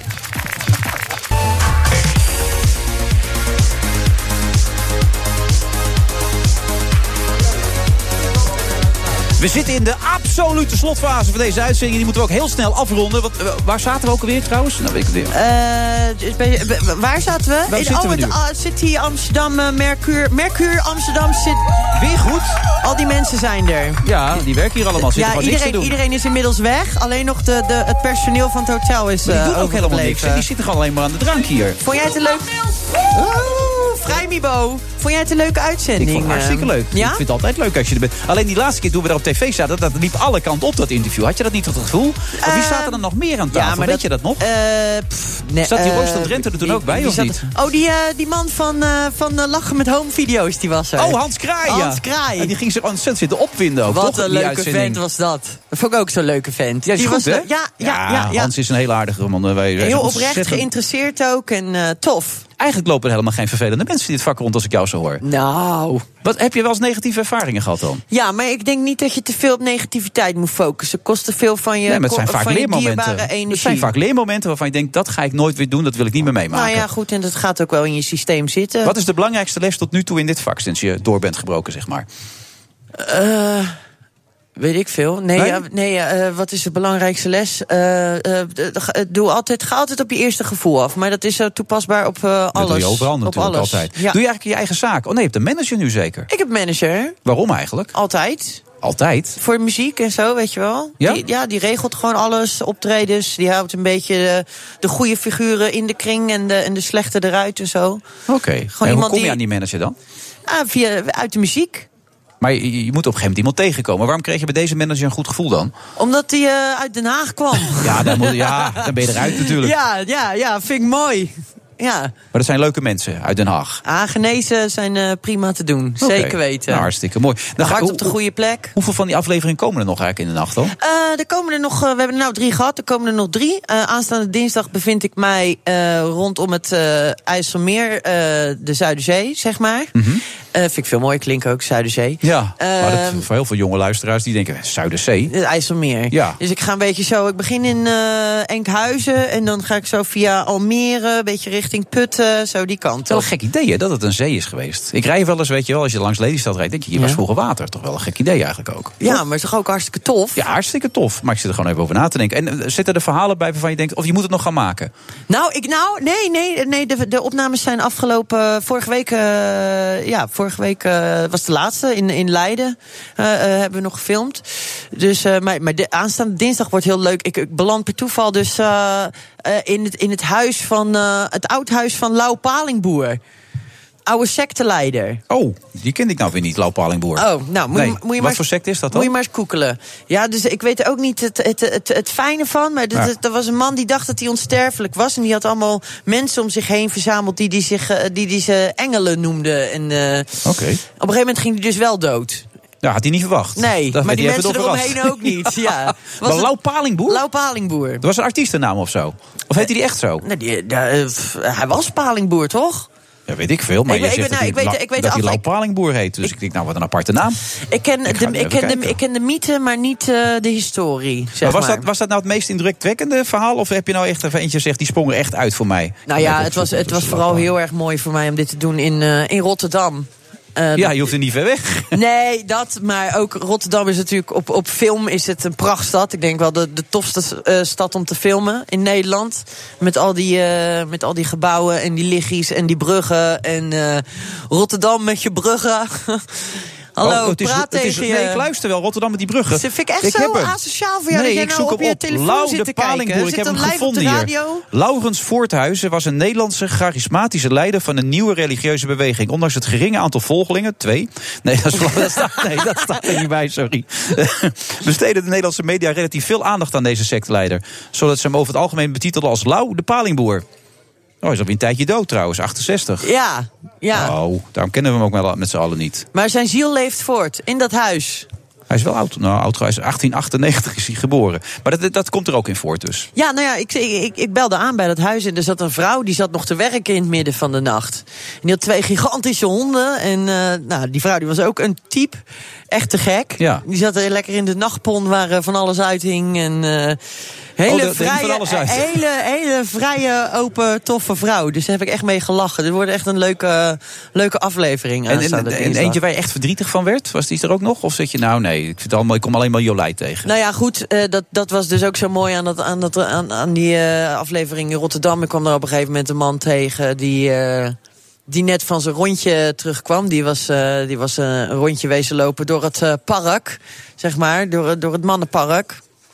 En, Die was op zoek naar een date, was, zeg maar. Ja, Of ja, iets meer. of een maar- date. Die, die was gewoon op zoek naar seks geweest. En eh vlugge seks. En eh, nou, dat was dan niet gelukt. En nou, die was heel vrolijk en heel open. Ik dacht al zo dat jij dit gewoon zo tegen mij vertelt hier op straat met, eh, met draaiende camera's. Weet je. je, weet dat dit op televisie komt. Ja, door lachen, lachen. En van het een op het andere moment vertelde hij ook dus heel eerlijk over dat het helemaal niet zo goed met hem ging. En dat raakte me best wel. Dat ik dacht van jeetje.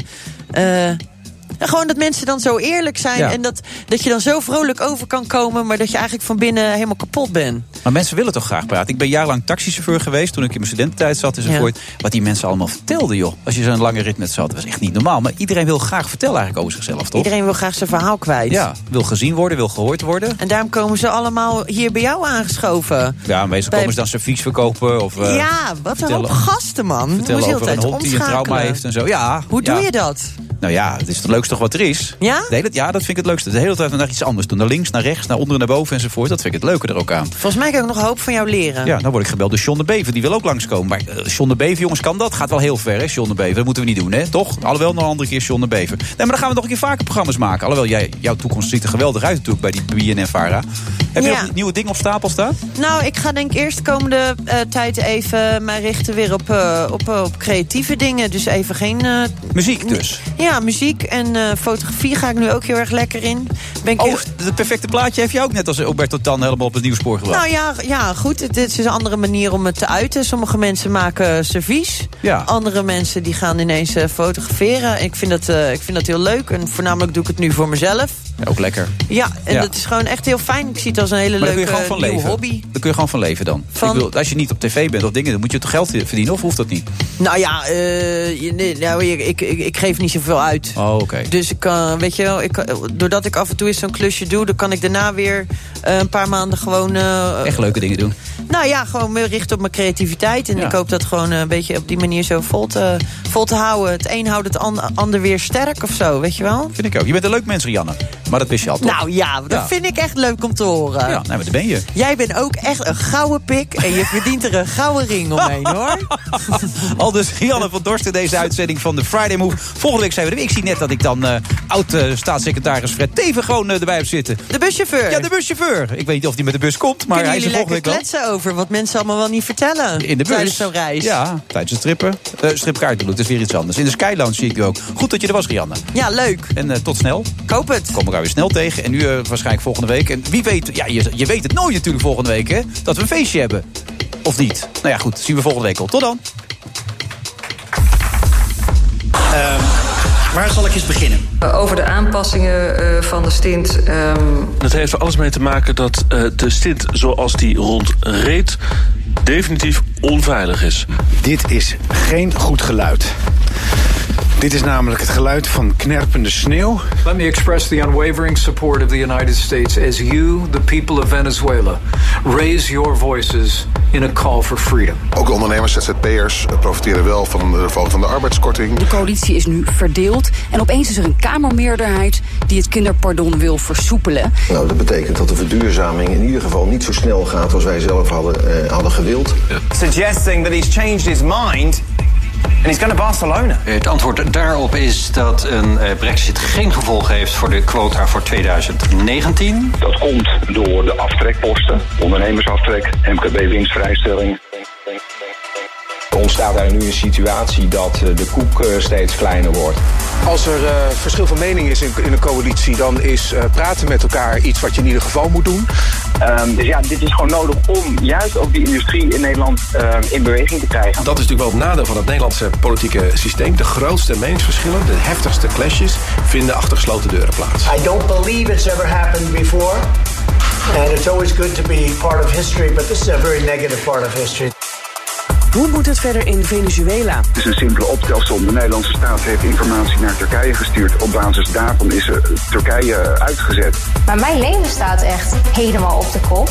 We zijn nu aan het kijken wat de gevolgen zijn van het overboord slaan van die containers. Het is allemaal nieuws wat heel erg inspeelt op je nieuwsgierigheid. En dat is ook de manier waarop het gebracht wordt. Ik zou zeggen, snel om de tafel en proberen eruit te komen. Oh, dat ben ik onmiddellijk met u eens. Dat heb ik eh, ook al in november gezegd toen de pensioenonderhandelingen zijn geklapt. Dan hebben wij maar één plicht en dat is dat serieus te doen. Een berichtje van Odido Business.